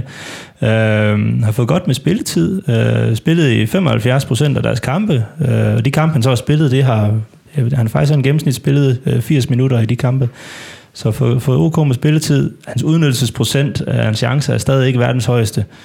Øh, han ligger på på omkring 0,38 øh, mål per 90 øh, minutter, øh, som de her tre mål jo øh, ud af 10. Det er sådan ret nemt at regne ud. Ikke? Øh, men, øh, men ja, altså han er da trods alt kommet i gang, og som man også kan læse i medierne nu, at han kommer tilbage med fornyet tro på tingene, og, og, og lyder også som en, der får, der får chancen, i hvert fald i opstarten. Skal han have chancen i opstarten i Midtjylland også?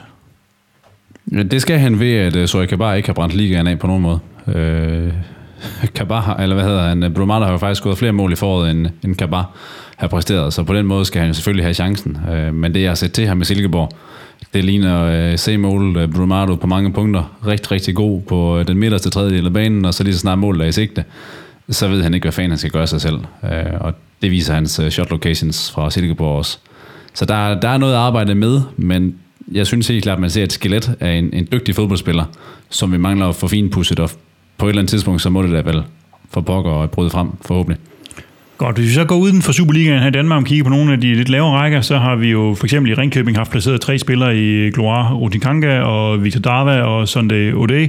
Sunday og, og Darvas kontrakter udløber, samtidig med deres kontrakter udløber i, eller lejekontrakter udløber i Ringkøbing her til sommer, så dem ser vi nok ikke øh, så meget mere. Gloire kan se, har et år tilbage og har hørt, ja. at han leder efter en, en ny klub at, at komme ud til, men nok ikke en, vi ser i, i, mm. i Midtjylland, kan man sige. Det er jo vores evige anden divisionsspiller i, i Rutikanga. Det blev bare aldrig rigtigt til mere, og så har han haft en rigtig lang kontrakt.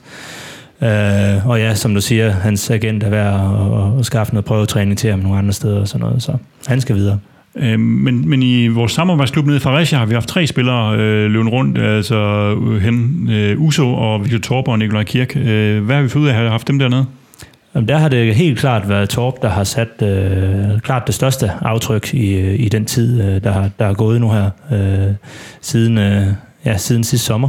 Øh, Torp har så reelt set kun haft siden januar, øh, på grund af hans, øh, hans skadesproblemer i, i efteråret, og, og han først for alvor kom tilbage her i, i, i foråret, men har så øh, siden da øh, spillet øh, faktisk øh, 15 kampe, øh, har fået øh, i gennemsnit 70 minutter øh, per kamp, hvis man sådan ser dem, øh, og har faktisk været relativt målfarlig, har scoret fem mål øh, i, i de her 15 kampe, og dog ikke lavet en eneste assist. Øh, der, der var vist en kamp, hvor han måske havde en assist. Der er statsene lidt forskellige, hvad de siger. Men øh, så ja, så han, han har været rigtig målfarlig og har, har lagt nogle, nogle rigtig, gjort nogle rigtig gode indtryk nede i Fredericia. Uso har været sådan, han har fået en del spilletid, har dog ikke øh, været så, så voldsomt markant ellers. Øh, har fået godt med spilletid. Det har haltet lidt mere for Kirk i forhold til spilletiden. Øh, har fået siden siden, øh, sidste, øh, siden sidste sommer har han fået ni kampe sammenlagt, øh, hvor han i de kampe, han så har fået kun i gennemsnit at spille 15 minutter. Så det har været sådan nogle indhop, uden rigtig at få, få momentum. Han var ellers omkring øh, ja, tidligere Brentford og Starbæk og så videre, og var egentlig på vej på en positiv kurve. Det er gået lidt i stå for ham i Fredericia, men vi kan håbe, at øh, han, øh, han får den, får den genoptaget. Altså Torborg er den, der er måske størst forhåbning af de her Peter Rossen. Han har fået jo en del af sin sæson ødelagt af de her skader. Nu har han fået noget, noget spilletid i Fredericia og har egentlig præsteret meget godt også, som, som, som ikke var inde på. Er det en spiller, som skal lejes ud igen næste sæson for at få noget mere seniorbold i, i benene? Det er jo i hvert fald det bulletinerne ned fra øh, lokale medierne i Fredericia siger, at, øh, at man arbejder på at få ham udlejet. Øh, nok ikke til Fredericia igen, men til En forhåbentlig en Superliga-klub. Og så er spørgsmålet, nu når vi skal ned til 12 hold, øh, hvem der har plads til, til en Victor Torp, hvor at man også må kunne forvente, at han får noget spilletid. Øh, der er der måske en bed, at øh, Hobro rykkede ned øh, og, og trak det korte strå mod Lyngby. Øh, det kunne ellers have været en oplagt klub øh, i min optik øh, til en Victor Torp. Øh, men det bliver spændende at se, for der er ingen tvivl om, han er enormt talentfuld, hvis han kan få styr på de her skader, som desværre lidt har, har præget de seneste år af hans, øh, af hans karriere. Øh, men øh, en udlejning mere, og så bliver det spændende at se næste sommer, hvad man så gør, når der er et år tilbage af, af kontrakten, når man forlænger og satser på ham, eller om man når frem til konklusionen, at det bliver ikke i Midtjylland, men dermed ikke sagt, at han ikke kan blive en god Superliga-spiller. Øh, se bare på for eksempel Vito øh, Mistrati ude i Randers. Så har der været en øh, Sebastian Buk, også i øh, første station i øh, Skive. Ja, han har fået øh, stort set spillet alle kampe. Øh, 31 kampe siden sidste sommer, altså i den her sæson, der er gået for Skive. Skive sluttede på en, på en fin femteplads. Øh, han er en, en, efterhånden en bærende spiller i Skive. Øh, om han kan løfte til også at være en bærende spiller i Midtjylland, det kan jeg godt have min tvivl om. Øh, vi har kontrakt på ham umiddelbart til, til sommeren 23, så der er nogle år endnu i forhold til hans udvikling. Øh, så vi må se. Men ja, godt med spilletid. Øh, OK betydning. Men, men umiddelbart også en, der lugter af en udlejning igen efter Ja, sommerferien. det, det, det ligner det meget. Øh, hvor han lige ender henne nu her, det må vi se. Men øh, ja. En anden, vi også har på kontrakt øh, i tre år nu, som var nede og spille ned i anden division, det er Elias Olofsen, altså målmanden øh, fra vores øh, U19-hold fra sidste sæson. ja, Han har spillet en del, så vidt jeg øh, Ja. ja. orienteret. det islandske fyrtårn på, på to meter og en. Uh, ham 20-årige knægt der, han har virkelig uh, uh, taget anden division med storm, uh, hvis man kan sige det sådan, og det er vel meget godt gået af en, en, en 20-årig uh, ung gut. Uh, Aarhus Fremad og, og flere andre trænere i anden division har også ligesom beskrevet ham som, som ligaens klart bedste målmand, hvis ikke ligaens klart bedste spiller. Uh, har været en stor uh, årsag til, at, at Fredericia sluttede som nummer to. De Aarhus sluttede Fremad. faktisk Ja, Aarhus, Aarhus Fremad, sorry. De sluttede faktisk af point med, med Helsingør, med minus 4 i målscore i forhold til Helsingør, så de var så, så tæt på en oprykning, som de overhovedet kunne komme afsted med. Øh, og Aarhus Fremad har også været dem, som har lukket klart færrest mål ind. Øh, igen øh, har, har Elias haft en stor, øh, stor årsag i det. Så målet med ham må være at få ham udlejet igen næste år på et højere niveau, Peter, fordi han ligger jo ikke lige til at gå ind i, hos os og, og spille, og spilletid er vigtigt også for, for unge målmænd. Afgjort. Øh, altså sådan en ung mand, han skal jo ikke øh, ud og, og blomstre på bænken øh, i, i køen bag Jesper Hansen. Øh, afhængig af, hvad der kommer til at ske med Mikkel Andersen, øh, som man måske også godt kunne forvente. På et eller andet tidspunkt kan vi ud og spille, øh, spille fodbold igen. Øh, men øh, nu kan man jo se, at, at Jesper Rask i Hobro øh, går på fodboldpension, så øh, man kunne jo godt sætte sin, øh, sætte sin lid til, at, at de kunne finde interesse i, i en mand som Elias for første division vil, vil sandsynligvis nok være det mest realistiske. For anden division har han jo så bevist sig ja. nok for god til. Øh, hvis, det lyder i hvert fald til, at han Hvis er man kan sige det på noget den mere. måde. Men for ja. at han tager næste step, så, så skal vi højere op. Øh, så det bliver spændende at se. Ja, for nogle gange er det også svært for klubberne til ligesom at satse på unge målmænd, ikke? fordi man er nervøs for Det er, fejl. en, det er en vital position. Godt, hvis vi så øh, går til udlandet, øh, så har vi øh, en, der har snakket en del om på det sidste, altså øh, Clive, som har spillet i Gil Vicente. Øh, hvad, hvordan har han præsteret der? Jamen han har jo, øh, jeg tror de fleste, de kan huske, at der lige pludselig gik på ham nu, Krejev, han skulle derned, og så ham kunne han lave en æver, og haha, det kunne være sjovt, og han kunne tage til Portugal og kunne blive god. Så gik der jo ikke mange kampe, så bragte han et rigtig godt mål ind mod Porto, og har så ellers øh, været ret fast, øh, en fast del af, af holdet på Gil Vicente dernede, som slutter nogenlunde i midten af ligaen. Øh, øh, ganske udmærket hold. Øh, han ender på, hvor mange mål? 8 mål. Øh, anden flest øh, mål i Gilvesente efter deres topscorer, øh, Sandro Lima, som har scoret 10 mål, så det er ikke engang fordi, at, at det er så meget mere.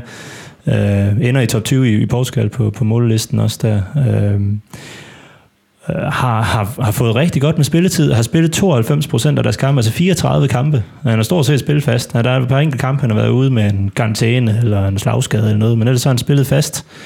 Øh, har også fået rigtig godt med minutter i de kampe, han har spillet. Øh, har ikke lavet så voldsomt. Han er faktisk ikke, han er ikke noteret for en eneste assist. Så i forhold til, at hvis han skal tilbage til Midtjylland og være en, en, en offensiv, øh, chanceskabende spiller, der kan godt have en lille tvivl. Men han kommer i hvert fald frem til chancer, og han får scoret nogle mål selv, om ikke andet. Det er da en god start. Ikke? Og og det ligger vel i korten, Peter, at øh, han skal have chancen. Det er i hvert fald meddelelsen øh, fra klubledelsen nu her, at, at han skal, skal ind og, og have chancen her i, i opstarten, om ikke andet. Og man kan sige, at vi har skiftet formation, siden Krejf han rejste til Portugal. Øh, og som jeg har set uh, Gil Vicentes opstilling, så, så stiller de med en, en offensiv, der lidt tilsvarer vores med, med to brede og en, en tier, og så en, en, en uh, enlig frontangriber, hvor at Krejf i de fleste kampe har ligget som tieren. Ja. Og man sige, der er måske en, en åbning for, at han kan komme ind og gøre sig gældende, hvor at i, det, i den tidligere formation kom han bare for langt væk fra, hvor han kunne være farlig. Sådan for alle, hvor enten lå han centralt på midten, eller slår han helt ud på kanten, og gjorde ikke nogen verdens nytte, for som du siger, Nikolaj, han er ikke rigtig nogen assist-spiller, som det er lige nu. Øh, men det bliver spændende. Det er godt til, til Krejev, at han har fået lidt gang i det, for han, han er meget talentfuld. Har man godt kunne se, at der, der gemmer sig noget derinde. Det gør du. Og så har vi jo øh, vores øh, LaLandia yndlingsspiller, som vi har en, en følgetong fuldt med i, øh, Babajide David, som jo har været udlejet til Kyberen her indtil sommer. Ja. Øh, hvad er status på ham? Jamen, han, øh, det, er jo, det er jo en rigtig fed historie med Babajide. Altså, hvis der er en, en Landia-spiller, eller en, en, en, en udviklingsspiller, som vi så har sendt på lejeophold, altså ikke en, vi har købt ind for så at lege videre, men, men en, der har taget den helt fra, fra starten af. Han siger, han startede i Tisted, så røg han til Jerv, så røg han til Haugesund, så til Rosenborg, og så til øh, Omonia Nicosia her senest, og blev en øh, kybiotisk mester med Omonia Nicosia. Nu her med, med godt med spilletid. Igen spillet 86 procent af deres kampe. Godt med minutter i de kampe, han har spillet. Han har, han har ikke scoret det eneste mål i hans tid i Kyberen her, og lavet en assist. Så det er ikke sådan, at han har taget hans Rosenborg og Haugesund og Jerv øh, snit med i forhold til mål og assist. Men han har dog fået en masse minutter og bliver godt rost dernede.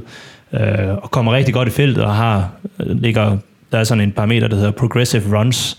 Der ligger han voldsomt højt på, så han, ligger, han laver rigtig mange dybdeløb og åbner, åbner forsvaret op og så videre. Ikke?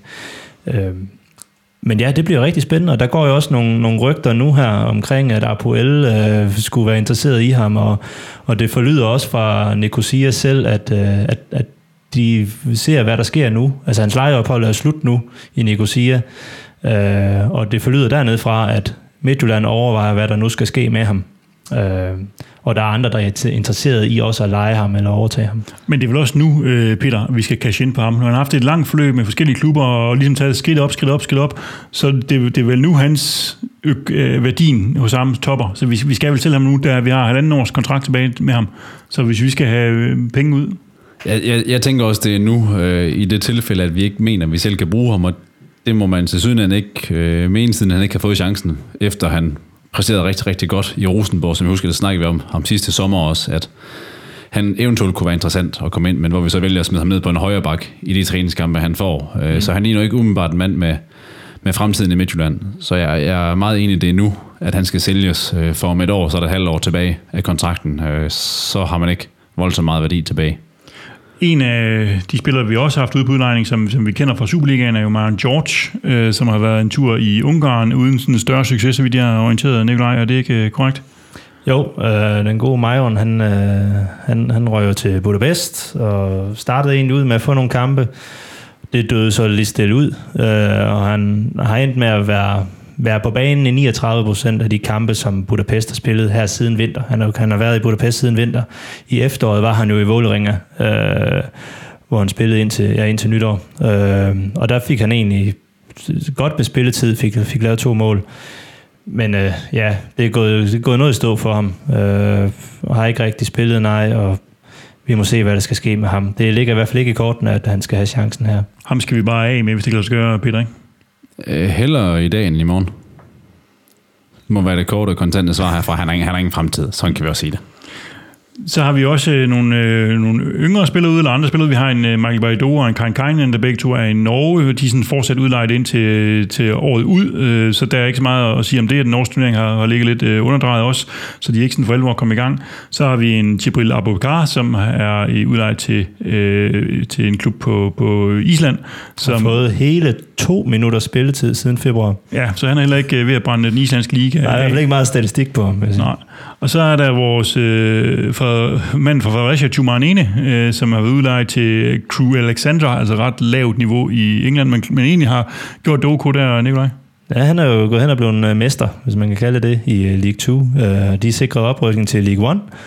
Øh, Det ligger ikke kort, når han skal fortsætte der. Øh, Han fik nu ellers øh, 7, han spillede 87 procent af deres kampe, det vil sige 33 kampe siden sidste sommer. Øh, Har scoret syv mål. Øh, ganske fornuftigt. Øh, en enkelt assist. Øh, ligger OK højt også på, på XG omkring de fem.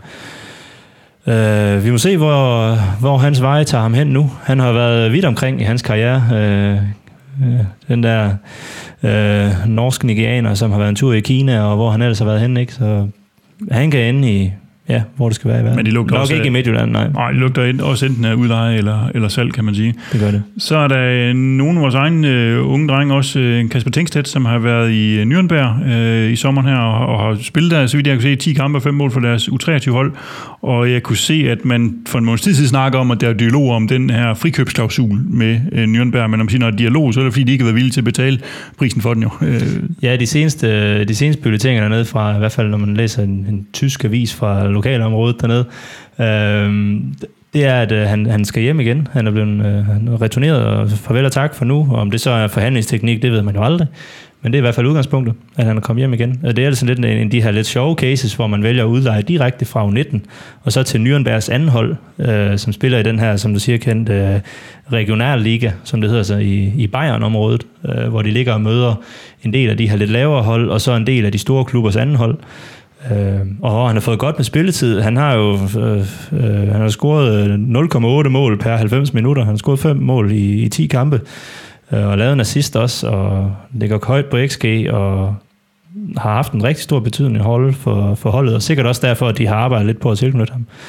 Men øh, hvor den ender, det må vi se. ja, jeg kunne se, han siger, at han i hvert fald gerne vil slå igennem i FC Midtjylland, eller også ude på et lejeophold, så han kan få noget, noget, noget spilletid. Præcis. Og så har egentlig været Jeff og Christian Thue, som har været i Brentford her i sommeren, og øh, jo er rutineret for et stykke tid siden, og, og spillet med i Midtjylland, eller trænet med i, i en periode, og så vidt jeg kan se, så, så vil de gerne ud og, og, og spille igen, hvis det kan lade sig gøre.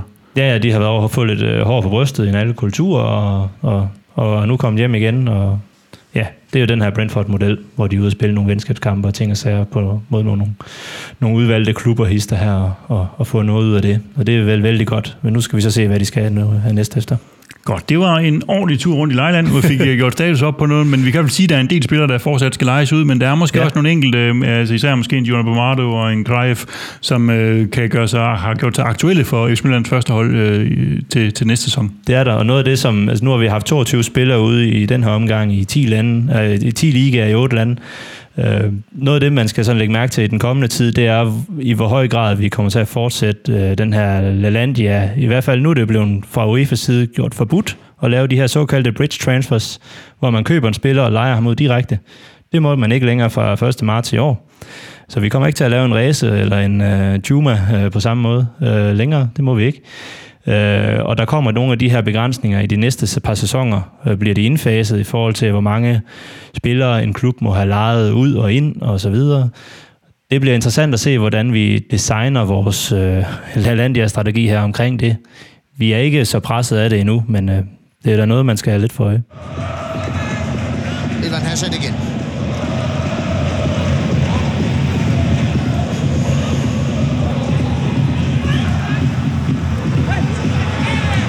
Du løfter den. Og det er en god bold. Det er det nemlig.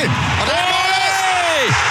1-0 til hjemmeholdet. Og prøv lige at fornemme, hvor meget det her giver begejstring. Et mål scoret af en højre bak, der kommer blæsende igennem. Blæsende igennem. Men hvilken aflevering.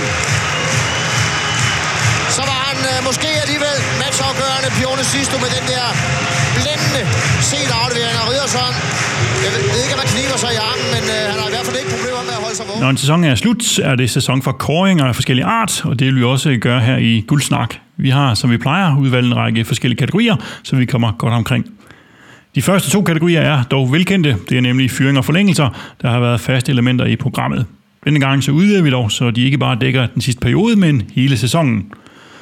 Vi starter med sæsonens fyring til en, som ikke helt har leveret det, vi forventede i sæsonen, og som skal tage sig sammen fremadrettet. Så hvem er det, vi vil være sure på i den her sæson? Hvem er det, vi skal have fyret? Og her har vi øh, som altid bedt om nogle input fra, øh, fra vores lyttere på forskellige platforme, og hvis vi kigger lidt der, så skriver Esben Vest på Ulvegraven, at øh, den sportslige stab skal fyres for at reagere for langsomt i forhold til vores offensive mangler. Til sæsonstart stod vi med to tæske dyre angribere, der ikke kunne score mål. Man rettede en del op ved at handle Vibers svar til vinterpausen, men de andre typer end Kabar, og fik blandt andet derfor alt for få chancer til at vise, at de er bedre. Så nu har vi fire relativt dyre angriber, og det er svært at se, at nogen af dem sparker os i Champions League. Så har vi Mathias Christensen, der skriver sæsonens fyring til Soy Kabar. Forventningerne var kæmpe, men han har ikke leveret på et niveau til Superligans klare tophold. Kasper Fryd Rekær siger sæsonens fyring til klubledelsen for ikke at melde ud om den store langsigtede plan. Peter Frank siger, at fyringen må gå til Manraka James. Han desværre ikke vist det nødvendige niveau, de gange han har fået chancen. Så har vi Rasmus Jørgensen, der siger fyring til Michael Andersen, som efter hans kontraktforlængelse har lignet en spiller, der ikke har fået til at fungere. Og endelig har vi Samuel Hall, der siger fyring til Mabil. I hele sæsonen har han været skuffende, men havde store forventninger til ham inden sæsonen, men desværre bidrager han ikke nok. Han laver alt for mange personlige fejl, og alle hans finder forvirrer kun ham selv. Så Peter, der kom vi øh, rundt med en række bud på nogle øh, folk, der har skuffet os, og som skal have sæsonens fyring. Hvem, hvem tænker du, det skal være? Ja, men i, i min verden er der kun én kandidat til det her. Det må være Soikabar. Øh, med det pris, han blev hentet ind for 22,5 million, øh, ifølge forlydende dengang, og med de forventninger, der der følger, når du handler så dyrt, så har han overhovedet ikke levet op til det. Øh, så han, han er min klare, klare, klare kandidat, der har gået igennem hele sæsonen og bare leveret skuffelse på skuffelse, hvor at jeg medgiver en med Bill Michael Andersen for eksempel har også haft perioder, hvor de har skuffet, men de har så sandelig også haft perioder, hvor de har været øh, meget, meget afgørende for vores succes. Og det må man bare sige, det har jeg svært ved at få øje på, at Kabar har leveret det helt afgørende, som ikke kunne erstattes af en anden. Så Zoe Kabar var budet fra Peter Ross. Hvad siger du, Nikolaj? Ja, jamen jeg er faktisk fuldstændig enig. Primært, altså, som du siger, på grund af prisen. Altså, han er jo lidt... Øh, man kan sammenligne ham lidt med en uh, de første par år. Øh, forskellen er jo så bare, at Onoacho de første par år ikke kostede 22,5 millioner, eller hvad det nu var, øh, det forlød til dengang. Øh, vi, vi hentede Kabar. Øh, så ja, den, den er ret tydelig. Og jeg synes sådan en, at jeg kan også godt forstå, at nogle af de andre, der nævnes, en Mabil har været svingende, men igen, Mabil han ender så rent faktisk med at være den jeg tror, han har den fjerde højeste expected, assist i hele ligaen i år, og har slået 30% flere indlæg end nummer to på listen har. Altså, han har også virkelig gjort sit til at få nogle assists. Vi har nok bare ikke lige haft den ind foran, der rent faktisk har kunnet udnytte dem. Ja, og jeg er sørgeligvis øh, nok enig med jer. Øh, jeg synes også, at han har, altså i forhold til de forventninger, vi havde, i forhold til, hvad en topangriber skal levere for et tophold, og jeg synes egentlig bare, at han er, blevet, han er faktisk blevet dårligere og dårligere. Synes jeg. jeg synes, hans første indhop mod Rangers og mod øh, Horsens og mod AGF og sådan noget, var mere lovende end det, jeg ser, når han spiller mod OB her i den sidste kamp. Og, og det er lidt en, en kedelig tendens. Ja, Rangers-fans på Twitter snakker stadigvæk om Kabar. Det er faktisk ret interessant at se, så det kunne være, at de kunne, de kunne bruge ham. Godt, vi giver sæsonens, sæsonens fyring til Zoe Kabar, og vi beder Glenn om at give ham en opsang. Kolja, Kolja, nu skal du til at tage dig sammen. Efter fyringen skal vi som sædvanligt også have uddelt en forlængelse til en, som har præsteret rigtig godt, og som vi gerne vil se fortsætte i samme spor. Så hvem er det, der var vores yndling i den her sæson? Hvem er det, der begejstrer os? Også her har vi været rundt på de sociale medier, hvor Martin Christensen skriver, sæsonens forlængelse må blive Unieka, som har en stor del af æren for både vores solide forsvar og vores effektive presspil. Håber, vi kan holde på ham. Joachim Biskov Jensen siger, at sæsonens forlængelse synes jeg klart skal gå til Jens Lys Kajuste, som har gennemgået en helt enestående udvikling fra at have været et talent med stort potentiale, til nu at være en af de bærende kræfter på midtbanen. Hans betydning for FC Midtland vil blive enorm i næste sæson. Så er det Jeppe Vass Andersen, eller Andersen, der siger, sæsonens forlængelse til Priske. Det har været lidt udsving, men overordnet set har han leveret super godt, og han skal øh, meget gerne fortsætte i næste sæson. Så har vi Anders Christensen, der siger forlængelse til Kong Erik af Midtjylland. Erik er blevet en vigtig dynastispiller, og lederen af den bedste defensiv, vi har haft. Håber han bliver, så han kan føres ud i Europa. Og endelig har vi Dan Strauss, der siger forlængelse til Anders Dreyer. Han har om nogen holdt liv i den tandløse offensiv, vi har haft. Et vigtigt indkøb i januar.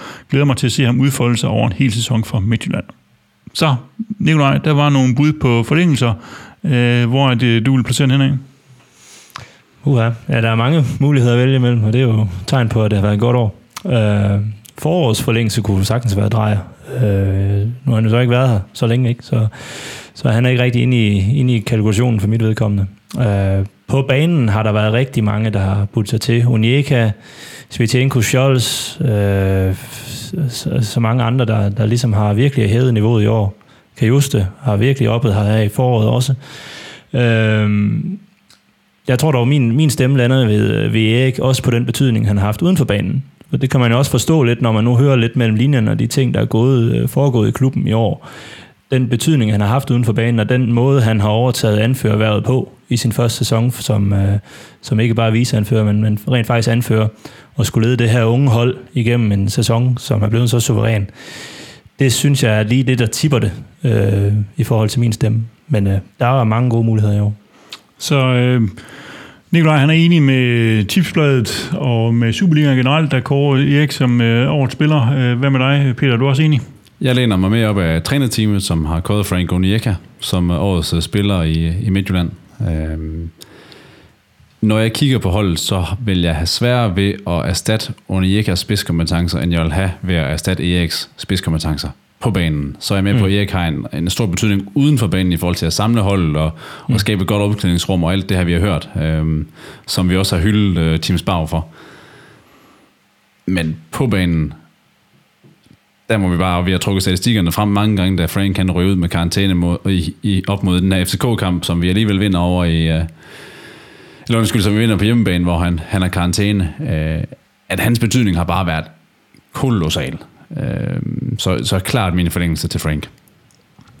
Det er dejligt selvfølgelig at afgøre det. Øh, og det er klart, at de her to spillere, det er jo dem, der er i spil. Det er helt ind med i. Det er de to, der har været, været, været afstanding. Øh, min stemme, den går til Erik Shevchenko, fordi at vi har snakket om også flere gange, når vi snakker om de her ugens forlængelse, at I ikke kunne få den hver uge, øh, men det fik han ikke. Øh, Nej, men, det fik Scholz i stedet for. men, øh, men Erik, han, øh, jeg synes også, det er ham, der har stedet op. Vi, sidste år snakkede vi om, øh, da, da vi gik ned i slutspillet, at de bærende spillere skulle træde i kraft, og det er dem, der skulle træde i karakter, det er dem, vi har en forventning om, skal steppe op.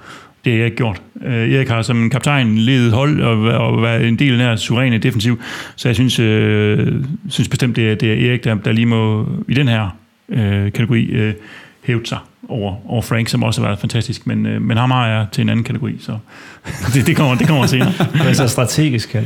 Men øh, dermed så får øh, Erik Shevchenko sæsonens forlængelse, og øh, papirarbejde, det overlader vi som sædvanligt til Steinlein. So you have to sign here. Now we start. We are waiting a long time. the first time. Efter de her forlængelser, fyringer og forlængelser, så bevæger vi os over på øh, et lidt andet territorium med nogle andre kategorier i vores koringer. Øh, og jeg tænker, at vi skal starte med at kåre sæsonens bedste kamp, Peter Ross. Hvad, hvem har du som, som den? Ja, men der er vi tilbage i oktober eller november. Jeg kan ikke engang huske, øh, hvor langt vi er henne i, i efteråret, hvor vi øh, set FCK fuldstændig på plads, og kan bare spille sin enkeltstående bedste kamp øh, i, i Midtjylland, tror jeg. Nu har vi lige fyret ham som, som sæsonens største skuffelse. Øh, men den kamp, der lignede han en angriber ikke til bare 22 millioner, han lignede en angriber til 50 millioner.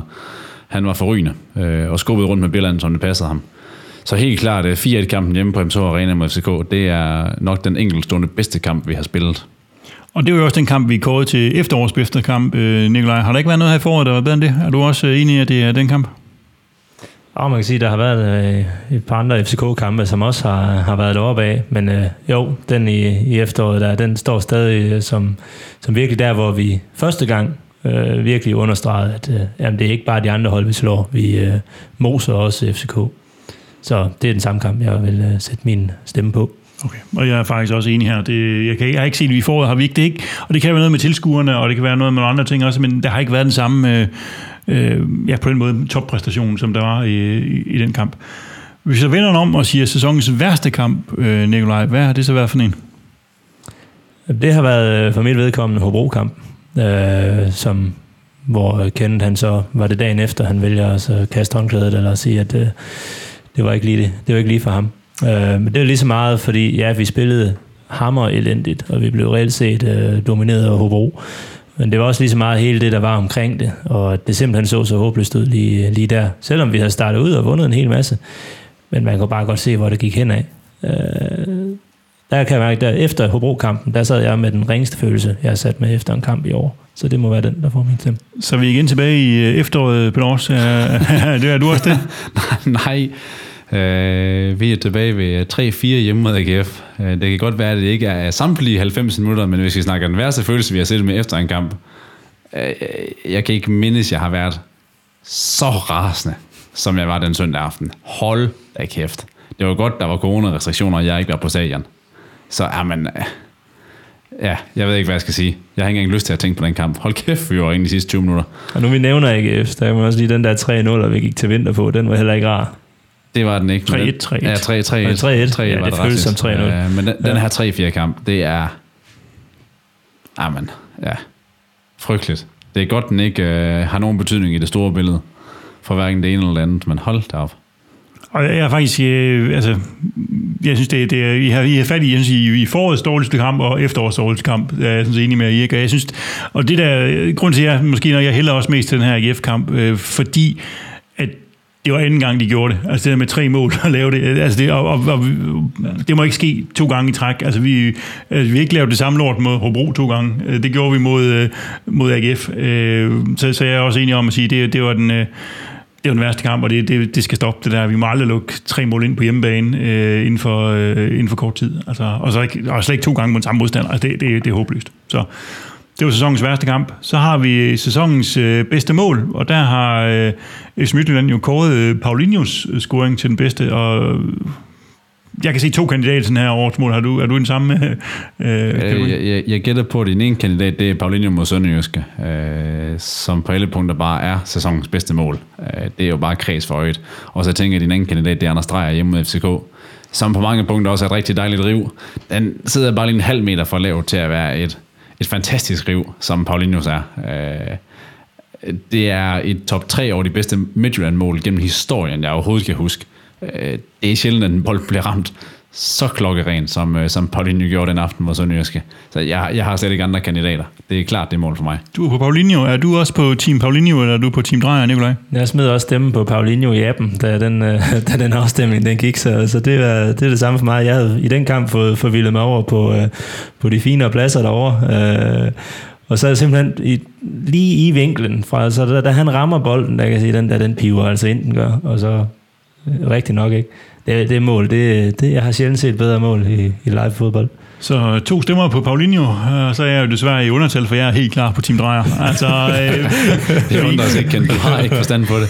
fordi altså, Paulinho, det er jo altså, en skide scoring til, var det 2-0 mod Sønderjyske, som ikke betyder en fløjtende fis. Altså, Drejer, big games, big plays, big players han smasker ind i det afgør mesterskab. Det, der bliver ikonisk for den her sæson, det er den scoring, der han brager den ind. Altså det, det, for mig kan det kun være, øh, hvad drejer.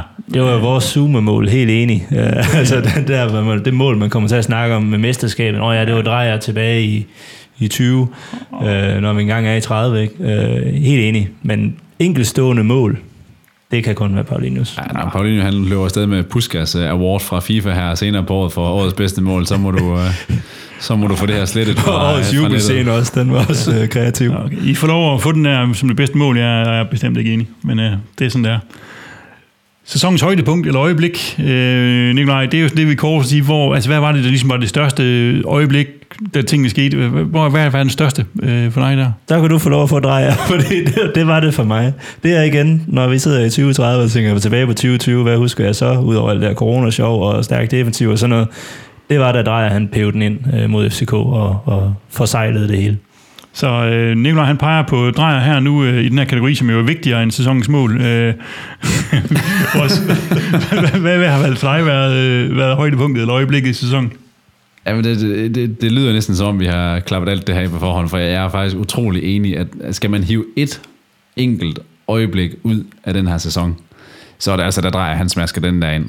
Øh, det, er ikke, det er ikke det bedste mål, men betydningen, betydningen er så kolossal, at, at det er ikke til at komme udenom. Øh, Det er sådan, Det at man kan- kan se 10 gange i træk, så stadig få gås ud. Ja, og prøv det kan godt være, at vi havde vundet den FCK-kamp alligevel. Det havde vi sandsynligvis, for vi havde et rimelig godt tag på dem øh, på det tidspunkt øh, i kampen, og der var, der var alligevel lige godt 20 minutter tilbage. Øh, men at man så lige vælger at, at lave det med så et mål, der afgør mesterskabet, det, øh, det var værd at gå efter. Det var det.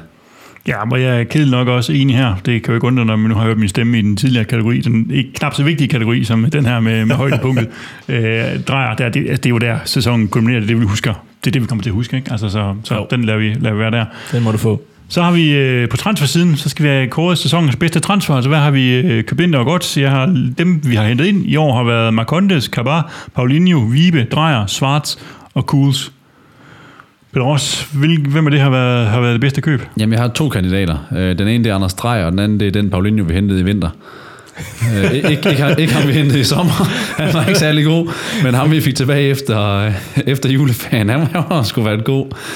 Øh, nej, det, det må klart være Anders Dreyer, som der var en, der skrev før i, i, i, året, eller i, i sin indstilling til, til årets forlængelse, at Dreyer har holdt liv i vores øh, noget tandløse offensiv med er det fire mål og seks assists i løbet af foråret. Det, det er sgu ret godt skuldret, når du kommer ind som 21-årig på et nyt hold, øh, og lige skal, skal adoptere ind i spillestilen og, og finde sin plads på holdet. Øh, så helt klart, altså helt klart afstanding det bedste køb øh, enkeltstående, vi har gjort. Selvom Marcondes også gjort det rigtig, rigtig fint, øh, og Paulinho har gjort det rigtig, rigtig fint.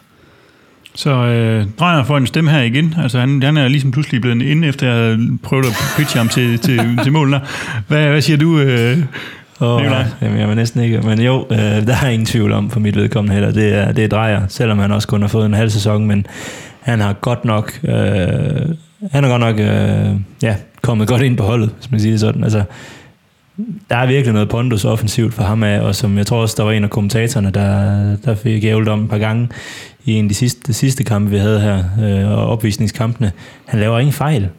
Altså, at- at han laver ikke nogen af de der underlige, hvor han losser den ud over, eller vil lave et eller andet smart, og så går det galt. Alt, hvad han laver, det har bare rigtig, rigtig høj kvalitet, eller i hvert fald klart det meste af det. Og så laver han jo selvfølgelig mål mod FCK, det, det giver også nogle plusser.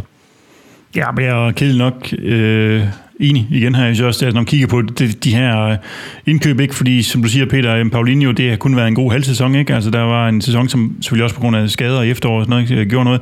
Kabar har været en skuffelse. Marcondes, ja, jeg synes ikke, han gav det, han skulle. Øh, og, og ja, og Vibe, øh, Svarts og Kuhl, så ikke, altså, det drejer, altså det synes jeg ikke, der er nogen tvivl om overhovedet. Så lad os give den her drejer også. Så øh, næst sidste kategori er sæsonens gennembrud. Hvem er det, der ligesom har øh, fået sit øh, gennembrud i den her sæson? Øh, Nikolaj, hvem, øh, hvem tænker du på der? Jamen, der er nogle af dem, vi har, vi har snakket om nu, har nogle af dem, der er kommet ind. Øh, og så er der nogle af dem, der har været på holdet. Øh, En Onieka, kan man sige, ja, han havde måske fået sit gennembrud inden da. Øh, I år har han så virkelig steppet op som en fuldstændig vanvittig spiller. Men øh, hvis man sådan skal sige decideret gennembrud, jamen så i mit, ved- fra mit synspunkt, så er der, så er der kan I huske det. Altså, vi vidste, han var god. Vi har snakket om ham, særligt øh, nogle af vores medpodcaster her, som har set ham meget ude på træningsbanen, har jo snakket om hver, hver eneste gang, at der er altså krummer i den knæk der, og det kan vi se nu her. Og det ser ud som om, at han bare bliver bedre og bedre for hver kamp, der går. Han bliver rigtig uhyggelig for os, og forhåbentlig kan vi holde på ham i, en, i nogle sæsoner endnu.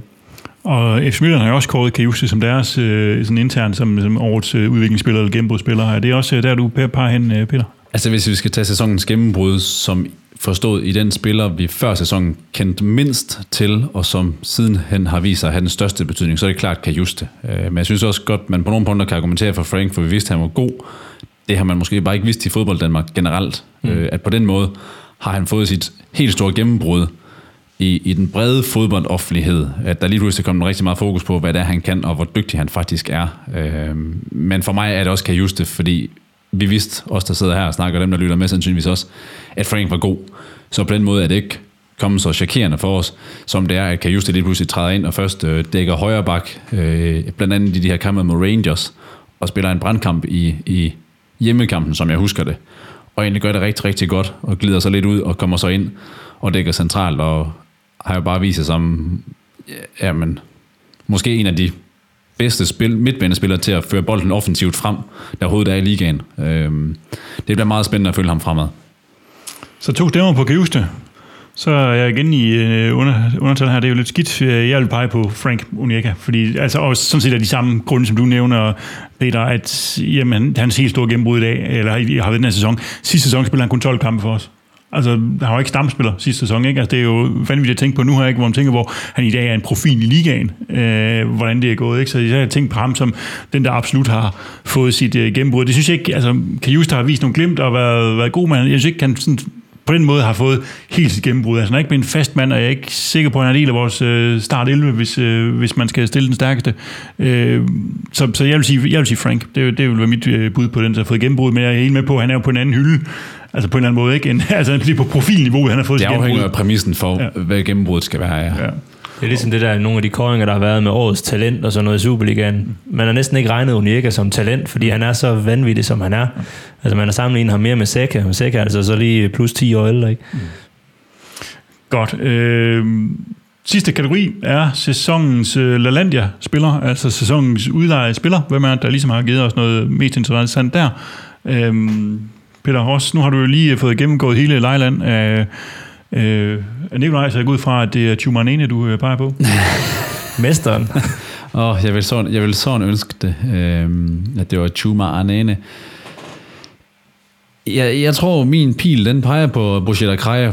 Øh, dels fordi han nok er den spiller, der har, ud fra hvad Nikolaj har fortalt, har præsteret bedst i den sværeste liga. For så, ellers kunne jeg også godt være fristet at tage en Elias Olofsson i øh, Aarhus Fremad. Det er bare måske lidt lettere at præstere i den danske anden division, end det er at præstere i den bedste portugisiske række. Øh, så Krejf er klart den, der har fået skruet mine forventninger højst op øh, forud for, øh, for øh, opstarten nu her frem mod næste sæson. Hvad siger Lejlands bestyrende? Er du, øh, er du enig? Jamen, øh, du har lyttet godt efter, Peter. Øh, jeg, jeg, min stemme går også til Krejf, simpelthen fordi, at han, han han også, det har også overrasket lidt, hvor meget han egentlig lige pludselig har, har, har fået scenen dernede og har, har slået igennem på den måde, han har i Kiel Vicente. Nu vil vi så se, om, om det også kan række, når han kommer hjem. Men det gik jo meget godt, dengang vi lige pludselig havde en Mabil dernede, som også gjorde det fint og fik godt med tid, og så kom, kom tilbage igen. Øh, sådan en som, øh, jeg kan ikke engang huske, om det var Koring sidste år, øh, Babajide David, øh, har også gjort det rigtig godt, ikke? gjort det godt i, i Rosenborg, fik masser af tid, øh, godt med mål, og nu i det her halvår blev en øh, kyberiotisk mester med øh, Nicosia. Øh, men igen, det der tipper det, som du også nævner, Peter, det, det er bare den portugisiske liga, det, der er bare lige øh, lidt mere gang over sagerne, og lidt, lidt, lidt vildere, øh, ikke nødvendigvis vildere på tribunerne, der tror jeg, de går de er ganske godt med i kyberen, øh, men og man pinder den ind på den måde, som man gjorde mod Porto, og, og, og ellers gør det godt mod nogle af de store hold dernede også, så, så må han få den i år. Så satser vi på, at han tager det med hjem også. Ja, og jeg er kedelig nok igen enig. Øh, det er fordi, jeg undertæller hver gang, jeg er uenig, så nu er jeg bare hoppet med på vinderholdet hver gang. øh, men netop det med, at det var en spiller, som vi jo sådan set tænkte, han skulle til Portugal, fordi vi havde afskrevet ham. Ikke? Altså han ikke havde noget at komme efter Midtland, og nu sidder vi faktisk og glæder os til at få ham tilbage, og tror faktisk, at øh, han måske godt kan have en fremtid på holdet. Ikke? Og det, det, er jo netop det, som, øh, som er interessant her. Ikke? Så, så vi giver den til, til Cruyff skal til Herning. Er det en scoring, du har, Jens Ole? Det er det! Mark Dahl Hente gør det igen, igen, igen, igen. Han dukker op ved bageste stolpe. Det er, jamen, det er jo syvende eller ottende gang, det sker. Og så løber han bolden i sidste stykke ind. Sæsonen er slut, men transfervinduet er åbent, og nogle gange så er det jo næsten lige så spændende at følge med i det, som øh, i selve ligaen. Der har jo været gang i rygterne om både spillere ind og ud allerede, og der har også været nogle konkrete udmeldinger om offensive forstærkninger om, og om planer om salg af Dalhente og Kusuna og Marion George og andre. Men lad os lige prøve at gennemgå det lidt sådan fra position til position, og så kigge på, øh, hvad er det, vi skal ske. Skal der ske noget, noget salg, eller noget leje, eller, øh, eller noget indkøb på de positioner? Hvis vi starter på, øh, på mål, ved målmanden øh, Nikolaj, ikke, så har vi i øjeblikket Jesper Hansen som første valg, som næsten lige har forlænget med to år. Så har vi Mikkel Andersen, der har et år tilbage, og Oliver Ottesen som tredje målmand, som også har et år tilbage. Og så er der selvfølgelig Elias, som vi snakker om, som vi regner med at blive udlejet. Så det er tre kløver af målmænd, vi har haft i den her sæson. Er det det samme, øh, vi regner med at starte med næste år? Jeg vil blive overrasket, hvis det ikke er. I hvert fald. Så lad mig sige det sådan. Ja, det skal vel kun være, hvis en Mikkel Andersen med et år tilbage af kontrakten kunne blive frist af at komme ud og spille, og der er nogle klubber, der står og mangler en rutineret målmand, øh, Peter. Det er det eneste, jeg kan se, øh, der skulle ske, eller at der er en klub fra en af de lavere rækker, der lige pludselig godt kunne være interesseret i Oliver Ottesen. Øh, guderne skal vide, hvorfor. Øh, for jeg tænker ikke, de har ret meget vurderet ud fra øh, oven på de sidste halve år nu her. Øh, så nej, jeg, jeg er heller klart mod, at det også ser sådan her ud efter sommerpausen. Godt, hvis vi så går en, en række længere frem, så har vi øh, forsvaret, hvor vi er på højre bak jo sådan set er godt besat. Vi har øh, Jol som øh, starter, og Dion Kuhls, vi har nede i vinter, som, øh, øh, som øh, backup der, så der har vi to på, på lang kontrakt. Så har vi talentet, det er Oliver Olsen, som desværre lige blev en korsbåndsskadet igen i det modsatte knæ, øh, for det er jo ellers ham, der var, var tænkt skulle overtage øh, på sigt, ikke? Men, men med, med, med Jol og Dion på højre bak, så er vi vel godt igen der, Peter. Det er, øh, det er vi, som vi står lige nu. Øh, med den sæson, Joel har, har braget af nu her, må han også være interessant for udlandske klubber, så vi kan jo ikke udelukke, at der skulle ske noget, men i så fald, så har vi jo hentet garderingen ind øh, i form af Dion Kuhl, så det er jeg rimelig rolig ved. Øh, Dion skal selvfølgelig have nogle kampe for rigtig at komme ind i systemet, men ellers er det jo et spørgsmål om tid. Ja, det er ikke, det er ikke der, vi bliver aktive, kan man sige, øh, som det bliver mere kommer til at reagere, hvis der sker det et eller andet. Det stærkt på. Ja. Det lå lidt i korten, dengang vi hentede Dion, kan jeg huske, da vi snakkede i transfervinduet i, i vinters, at at, at det, det ligner lidt, at det er en Dion, der skal ind og have et par kampe, og så er han klar til at tage over til en jul, der skal skyde sig sted til sommer. Nu er der så kommet corona ind over det hele, så lad os se, hvad der sker. Men, øh. ja og, og lidt den samme øh, situation har vi jo på, på Venstrebakken, hvor vi har Paulinho, der sidder rimelig øh, solidt på det, så har vi dyr som talentet bagved, og så har vi selvfølgelig Dalhenne, der går rundt som det her ekstra øh, jul, som vi, vi på en eller anden måde vil, vil skabe med Nikolaj. Ja, ja, men han skal, og det er også, øh, øh, alle er jo enige om det, det er jo, det er jo den, den mest offentlige hemmelighed øh, nogensinde, øh, eller transfer, altså transferplan, at han skal ud og, og prøve noget andet. Øh, det skulle han jo være sidste sommer, men øh, nu forhåbentlig så lykkes det i år, at han øh, kommer ud og prøver noget af. Og det mislykkedes jo sidste sæson, eller sidste sommer, selvom øh, vi jo gjorde en masse, og det var ikke hemmeligt, han var til salg, og vi prøvede en masse. Øh, tror det lykkedes den her gang, øh, Peter? Jeg tror, øh, Mark han har sænket sine ambitioner i forhold til, hvor han skal hen i verden. Øhm, mit indtryk var i hvert fald sidste sommer, at han var meget, meget opsat på at skulle til udlandet, og han skulle tjene nogle store penge, hvor jeg kan huske, vi snakkede om, jamen, hvem skal finde ham interessant, for han har ikke rigtig nogen spidskompetencer, der rækker ret meget ud over Superligaen. Øhm, så jeg tror, han skal kigge i, øh, i en hjemlig andedam, øhm, måske Brøndby, måske OB, står øh, vist også og mangler øh, en venstreben forsvar, øh, skråstrej midtbane, der kan lave nogle mål. Øhm, så jeg, jeg tror ikke, han kommer så frygtelig langt væk. Det tror jeg ikke, men væk fra Midtjylland, det kommer han. Og der har jo tidligere været snak, øh, også i sommer, omkring øh, Bagdal Henter og Brøndby, kan man sige. Øh, og hvor det sidste sommer måske ville være lidt svært at sluge og sende øh, et første valg til, til Brøndby, så er det vel øh, lidt anderledes nu, Nikolaj. Nu, de vil selvfølgelig godt nok ikke, øh, så vidt jeg ved, betale for spillere over en vis alder, men, men hvis de kunne finde punkten frem, så gør det vel knap så meget at sende reserve over. Ja, ja, altså det der med strategi der, altså, det, det, det tror jeg ikke, vi behøver efter så meget for det ændrer de jo bare igen. Øh, men øh, ja, lad os se, om han ender derovre. Så jeg tror, det bliver, det er nok ikke første valg, at han skal til Brøndby, hverken for, for klubben eller for Mark selv, nødvendigvis. Men øh, jo, det, det kan da sagtens ske, at han lige pludselig render rundt derovre. Men øh, væk skal han i hvert fald øh, på nogle tidspunkt, kan man sige. Så er der i centerforsvaret, der har vi jo Erik og, og, og Scholz som øh, starterne, og så har vi to reserver, eller backup, som i øh, Nikolajsen og, og James, og så har vi de her, altså Søren Ræse, som vi regner med at udlejet igen, eller solgt. Vi har en, en øh, Christian Ries, som jo snart må blive fodbolden må man gå ud fra, han har været, ikke været, andet været skadet, ikke? Og så har vi Jeff, som vi snakkede om tidligere, som, øh, som et ung talent. Men, men, men hvad skal der ske her, øh, Peter? Hvad tænker du? Øh, altså, Erik har jo luftet udlandsambitioner, det har Scholz også. Jeg tænker, vi kommer øh, sandsynligvis til at sælge Erik. Øh, så skal det være, fordi han selv bliver indstillet på at gerne vil jagte muligheden for at komme i Champions League. Øh, skulle det glip, så tror jeg, han er væk. Kommer vi i Champions League, så kunne det måske godt være, at han tog, øh, tog gruppespillet med. Det luftede han jo lidt tanken om i øh, Det gjorde han nemlig efter, i guldrosen. efter øh, kampen mod OB her senest. Øh, men så tror jeg også, han er væk senest til vinter. For med det niveau, Erik han har, så bliver han ikke ved med at udvikle sig ved at spille i den hjemlige Superliga. Så skal han ud på større adresser, og det har han også niveauet til. Øh, så om vi kunne finde på at handle her i, i sommervinduet for at gardere os til, når Erik han er væk, muligvis, jeg tror det kommer an på, hvad der byder sig, øhm, så skal det være den rigtige profil, ellers tror jeg gerne, vi vil vente ved, at vi har Rasmus Nikolajsen stående i kulissen, som jeg også lidt mistænker, vi gerne vil give chancen. Øhm, så er det igen en afvejning af, skal vi ud og spille Europa? Har vi så råd til at give ham chancen? Det kan har vi eventuelt i den hjemlige liga for at aflaste så fald er det, jeg kan blive. Øh, der er nogle ubekendte, øh, men der kunne godt gå hen og ske noget. Men Nikolajsen er ude og sige, at han vil spille noget mere, eller også vil han videre? Altså, det er jo ligesom en melding, han har fået. Han har også en alder nu, hvor man siger, han har, han har været reserve i en del tid, så, så, så det er vel øh, enten... Altså, mm. jeg, jeg tror også, for det du siger, Peter, at, at, at det bliver, hvis, hvis ikke vi ryger i gruppespillet, så ryger enten Scholz, Svetjenko eller Nikolajsen. Jeg tror ikke, at vi får de tre at se så i, i, i klubben der efterfølgende. Både fordi, som du siger, øh, kendt, at øh, Nikolajsen han, han, han vil ikke indfinde sig med at være, være tredje valg længere, eller ikke at få, få særlig meget spilletid. Og hvis både Scholz og Svirtjenko er her, så er det dem, der får spilletiden. Hvorimod, hvis vi ender i gruppespil, jamen, så kunne det jo godt være, at man ender i lidt en, en FCK Light-model, hvor at, øh, Nikolajsen han får de primære kamper hjemme, og så, og så er det ellers uh, Scholz og Svitjenko, der får dem i Europa, i hvert fald i efteråret, indtil en af dem måske så skal afsted til, til vinter. Det kan være, at Nikolajsen kan indfri sig med det. Men jeg tror ikke, han, jeg tror, han tager mod at været på. Altså jeg tænker, hvis, vi ikke, hvis ikke vi kommer i Europa, så sælger vi fra toppen så tror jeg, vi sælger enten Erik eller Scholz, og måske mest øh, Erik.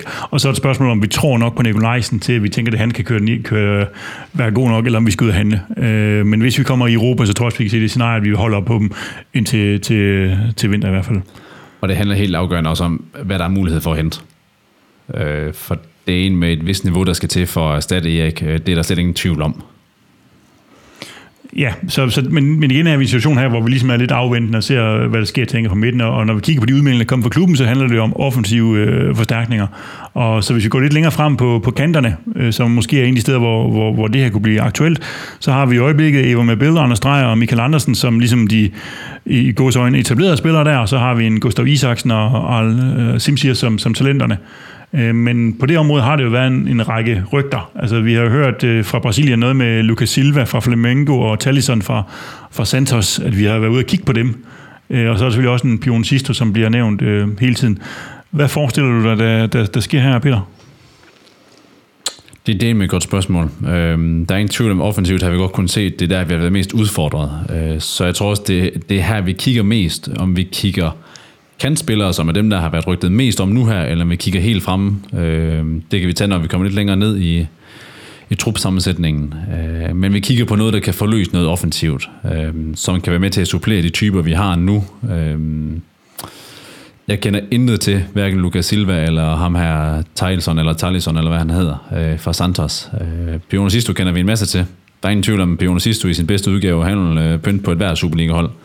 Så ham kunne man da godt i sin, øh, i en stille aftenbøn bede for, at øh, han vender snuden hjem mod Herning og, og tager en god sæson her, og så måske rejser ud igen. Øhm, jeg var ude at sejle øh, gondol med Mabil, så det kan være, at Mabil har fået ham overtalt. Hvem ved? Man ved det aldrig. Øhm, men at, at, at han vil måske være det lidt mere sikre valg i forhold til at hente en eller anden øh, 20-21-årig brasilianer, der først skal til at adaptere sig til, til Europa. Jeg får sige, de erfaringer, vi har med vores brasilianske spillere, øh, det er jo, at de, de bruger noget tilvændingstid alle sammen. Ja. Ikke? Så, så det er ikke, hvis det er en plug-and-play-spiller i forhold til Champions League-kval den 25. eller 26. august, så er det nok nærmere Pione, end det er Talisson eller, eller, eller Lucas Silva. Det kunne, man, det, kunne man forestille sig. Øhm, og det kan også være, at det er et helt fjerde navn, der popper op, når det kommer til stykket. For altså, det skulle lige noget at vi ikke har, øh, har liv i op til flere forskellige muligheder, fordi man aldrig ved, hvordan markedet øh, ændrer sig. Men på en eller anden måde skal det vel et eller andet ind på kanten her. Til, for jeg tænker også, det er en af de steder, hvor vi har været øh, lidt, øh, lidt ramt, og måske ikke helt har fået det leveret vi, he, over hele sæsonen, som, som vi har, har håbet på, øh, Nikolaj. Så, så der skal jo lige en eller anden en kantprofil ind. Altså når vi snakker en offensiv forstærkning, så er det vel her. Særligt hvis vi går i Europa, øh, så skal vi have noget ind. Øh, jeg kan være lidt i tvivl om, vi ender med at hive nogen ind, hvis ikke vi ryger i Europa. Og jeg tror også, jeg ved heller ikke, at hvis vi skal have nogen ind, der kan nå at virkelig at kunne gøre en forskel i forhold til kvalifikationen til Europa, jamen, så skal de ind lige om lidt. For ellers så ender vi med en eller anden spiller, der kommer og siger goddag, ja, og så skal vi spille de der afgørende, en, det er jo ikke engang to kampe, det er én kamp, ikke? hvor at en, en spiller, der knap nok husker, ved, hvad medspillerne hedder, det er måske ikke lige der, han skal have sin debut. Så skal det være, fordi det er en sidste, der kommer ind, som på en eller anden led kender klubben. Hvis man hænder en, en stor kanon udefra, eller en, en brasilianer, øh, så så jeg faktisk hellere, at man, man venter med sådan en stor handel til når Europa er sikret, og ja, pengene i øvrigt så også er sikret. Hvis ikke vi ryger Europa, så har vi nogle unge gutter, som også står på spring, og nogen, der kommer tilbage igen. Og men vi skal vel bruge den der store handel for at kunne komme i Europa. Altså, det, vi skal vel ikke vente til efter Europa, Peter? Det tænker jeg også. Altså, vi, vi bliver nødt til at gå ud og investere pengene for at jagte chancen, i stedet for at stå lidt på bagkanten og vente til at, at vide, om vi er sikre. Øhm. Men vil en, øh, der er ikke engang ved, hvem han skal spille ved siden af, kunne gøre det bedre end dem, vi har lige nu. Jamen, han skal, skal jo ind, være god. Jamen, han skal jo ind nu jo. Altså, det, han skal ja, jo ind, så skal han ind i morgen. Altså, jamen, altså, ja, han skal ind, når de, inden de starter træningsopstarten. Han har 10 ja. dage, til vi starter igen til ja. træning. Der skal de stå der. Der skal være inden for de næste 10 dage. Enig. Jamen, Men ellers så, det, så det, det klart, jeg sgu hellere, vi venter. Det er klart, det hjælper ikke at hente i den 24. der skal spille den 25. Altså, men, øh, men vi skal handle øh, hurtigt øh, ja. og have de folk ind, og det ved folk vel godt, når de, når de altså Midtjylland, når de går ud og siger, at vi skal bruge en til to offensive forstærkninger, så går jeg også ud fra, at de er langt med nogen, og det, de sidder i hvert fald snakker tit med pioner, kan, kan man ja. sige. Men man kan sige, et, et alternativ ind i alt det her, det er at vi finder en, der dækker den her 10'er-position, som måske nok har været den enkeltstående største udfordring offensivt. At, at planen var jo, at Evander han skulle op og spille den her offensive 10'er-position og fri, øh, gøre en lille smule. Det har han så bare ikke lykkedes så meget med af forskellige årsager, blandt andet noget skade øh, her, i, her i foråret og lidt svingende form. Øh, for finder man ham, der skal dække 10'eren, så skal hverken Aver eller Michael Andersen eller Drejer ind og dække den. Og det vil sige, så er vi altså dækket med Ivar Mobil og Anders Drejer på de to kanter. Det er længe fint nok til Superliga. Og så har vi nogle talenter lige i baggrunden, der må også... Øh, Helt klart. Øhm, men den største udfordring er, at vi hele tiden har skulle rotere en af dem ind på 10'er-positionen for at dække den og, og frigøre det, fordi Lasse Vibe heller ikke slå til derinde. Og, altså, det, det, det, er ikke rigtig kommet til at lykkes, så lad os antage, at en Krejf kommer tilbage og brænder det hele af, og bare dækker den her 10'er-position fint så ser jeg behovet for en ny kantspiller som mindre, end hvis vi ikke får forløst den her 10'er-position. For så er alternativet at putte en Aver eller en drejer derinde. Så der, der er jo flere muligheder at rykke rundt på. Så det kan også være en 10'er, vi kigger på, og så lader kanterne blive som det er. Eller man vælger at hive en pioner hjem og lade ham dække 10'eren, fordi han er den her kreative type, der kan arbejde i små rum, som det er påkrævet af en 10'er i vores system. Ja, så, så, vi, så et eller andet sker der her omkring, som godt kunne være noget kant. Og man kan sige, i forhold til de rygter, der går fra Brasilien, ikke, så er det jo kanttyper, vi leder efter. Mm. Øh, så det kunne godt være, være noget i, i det område. Ikke? Fordi man siger, de rygter, vi kender, Lucas Silva, Talisson og Pione, det er alle sammen kanter. Hvis... Og det kunne så også betyde, at man gerne vil have drejerne ligge på den her 10'er-position, hvor jeg synes, han har gjort det rigtig, rigtig godt, og har nogle spidskompetencer, der kommer i spil. Øh, det kan også være det, man gerne vil, øh, og har set ud fra, på de kampe, vi har spillet. Hvis vi så går ind på den centrale midt, øh, som siger, så har vi i øjeblikket Evander og Frank, som øh, er førstevalget derinde. Så har vi en øh, Jens Kaluste, som jo er blevet brugt derinde øh, til tider, alt efter øh, hvordan man lige har lavet konstellationen. Så, så det var ligesom af de tre foretrukne. Ikke? Så har vi Nikolaj Madsen, som er talentet, og så har vi længere nede en, øh, en Oliver Sørensen, som er brugt lidt, men jo stadigvæk skal være en udviklingsspiller og spille U19. Øh, så har vi Okusun, som vi regner med er væk. Så kommer der Krejef tilbage, øh, som måske fylder et hul der. Øh, men vi har jo for eksempel i Evander er der jo en lang række rygter om i øjeblikket fra, øh, fra Portugal, kan man sige. Han skulle til, til Porto, og der er også Atletico, der er blevet... Altså, og Valencia. Ja, så der er alt muligt op at køre. Det har det været næsten hver sommer. Jeg tror, hans far er ganske god til at starte de her rygter. Men, men hvor meget tror du, der, der, der er i det, Nikolaj? Jamen, jeg tror, der er mere i det den her sommer end, end tidligere. Øh, også hvis man følger lidt med på de sociale medier, kan se, hvor han ferierer hen lige nu, øh, og hvor de andre gør. Jamen, så, så der er bare nogle tegn, og den her gang, så virker det som om, at mange af rygterne, de kommer dernede fra. Øh, altså det er medierne dernede, der begynder at skrive, og nu har Valencia meldt sig ind i kampen, og nu har der en eller anden tysk mellemklub, var det seneste også, der er meldt ind i kampen. øh, og der bliver snakket priser, og der bliver, altså, det virker meget mere fremskredent i den her omgang, end der har været det der løse noget, der har været til. Ej, altså sidste sommer var der en portugisisk, noget i portugisisk medie, der meldte med done deal, og det var, han, han var solgt til Porto, ikke? Altså, som viste sig at være en ren opspind, ikke? Så, så jeg, altså, jeg, må sige, jeg er meget, meget skeptisk i forhold til de der rygter, fordi hans, hans, jeg tror, det er, jeg har en fornemmelse af, det er hans agent, som har meget travlt med at plante historier og skabe noget hype omkring en spiller. Øh, det vi hører det, i medierne, ikke? det er jo noget med 10 millioner, øh, og det kan Porto ikke, 10 millioner euro, det kan, øh, kan Porto ikke betale, så måske gerne bytte nogle spillere og, og sådan noget. Kan du se sådan noget ske, øh, Peter? Ja, det kommer an på, hvem de sender den anden vej. Øh, de, de havde Hulk for nogle år siden. Spiller han der endnu, for han kunne, han kunne da sparke til en bold. Nej, øh, som udgangspunkt tror jeg ikke, at Midtjylland vil være interesseret i en byttehandel. Øh, for dem Porto vil skibbe afsted, det er jo helt klart overskudslager. Øh, og deres overskudslager er det nødvendigvis nok til at være peak-spillere for os, som vi siger, at det skal være for at hente dem ind. Det tror jeg ikke. Så den, den, den konstellation tror jeg er død så må vi se, om det hedder 10 millioner euro, eller om det hedder 8 millioner euro, eller hvad det ender på. Øh, jeg kunne godt forestille mig, at han er væk, for jeg synes også, at vi har set langt hen i sæsonen, at er der en, på holdet, vi faktisk godt kunne være, så er det Evander. Jeg synes ikke, vi har været mærkbart dårligere, og jeg tør kun sige det, fordi Peter Krog han ikke er i studiet i aften, men jeg synes ikke, vi har været markant dårligere, når Evander ikke har været med. Jeg synes faktisk, på mange punkter, vores øh, spil har været bedre, fordi han ikke har suget bolden til sig og stået og leget med den. Men vil du, vil du så sælge Evander nu, og så sige, så har vi øh, Frank og Jens Lys på den centrale midt, eller skal der noget ind? Det kommer an på, hvad der kan komme ind. Mm. Jeg synes, skal vores hold, løfte, hvis der skal øh, jeg synes, vores hold er bedre designet til at spille i Europa uden Evander. På mange punkter, fordi at vi er bedre defensivt, når det er Jens Lys og Frank, der spiller centralt i forhold til Evander, som måske tager lidt for mange lidt sindige beslutninger med bolden, og synes, han skal sætte tre mand. Det har du ikke råd til i Europa. Så bliver du bare slagtet modsat. Øh, det går hjemme mod Lyngby, eller Hobro, eller Silkeborg. Det går ikke, hvis man møder et hold af, Rangers' karakter, eller noget, der er bedre endnu, som vi også må kunne forvente at skulle møde øh, på vejen mod Champions League. Altså jeg må sige, hvis, hvis, man, hvis man sælger Evander, så forventer jeg, at det bliver hentet ind til, til midtbanen. Altså, at der kommer noget ind. Altså, vi har tidligere en Oscar Helgemark, som, som jo har spøgt mm. i mange vinduer efterhånden. Og sådan. Altså, at der kommer den der altså, general ind på midten, som, som jeg tænker, at en Kajus, der er for ung til en Frank, han er måske også på afføringsrampen, ikke? Og væk, at vi har brug for en, en spiller der, som er altså, hvad skal man sige, øh, altså, kaptajnen på en eller anden måde, ikke? Altså, styrmanden på skibet, øh, har vi brug for at placere derinde. Øh, det vil være min tanke i hvert fald. Jeg vil gerne bytte Evander for Helgemark. Uden at blinke. Det vil jeg rigtig, rigtig gerne. Øh, I forhold til, hvordan vi måske gerne vil spille fremadrettet, især hvis vi henter et offensivt navn ind af en karat, hvor man må forvente, at de kan være med til at, at sikre en, en flydende offensiv. Øh, men der, der er så mange brikker at spille nu her, at at man kan flytte den ene fra den ene position til en anden, og det frigiver noget andet, og vil man være mere offensivt orienteret, eller lidt mere defensivt, og skal det være et Europahold, vi er ved at bygge op, eller skal det være bare et Superliga-hold? At, øh, øh, det tror jeg, transfervinduets øh, transfermål kommer til at afsløre noget om. Jeg tror, det der har været udfordring med, i forhold til med Evander, det er netop, som du siger, Europa, den plads, vi spiller ham fra, altså der kommer mange omstillinger imod os, fordi han laver hans spil, som det nu er anlagt på den position. Og der er det kritisk at miste den. Hvorimod, hvis han mister den på en 10, så er der altså to bagved til at rydde op.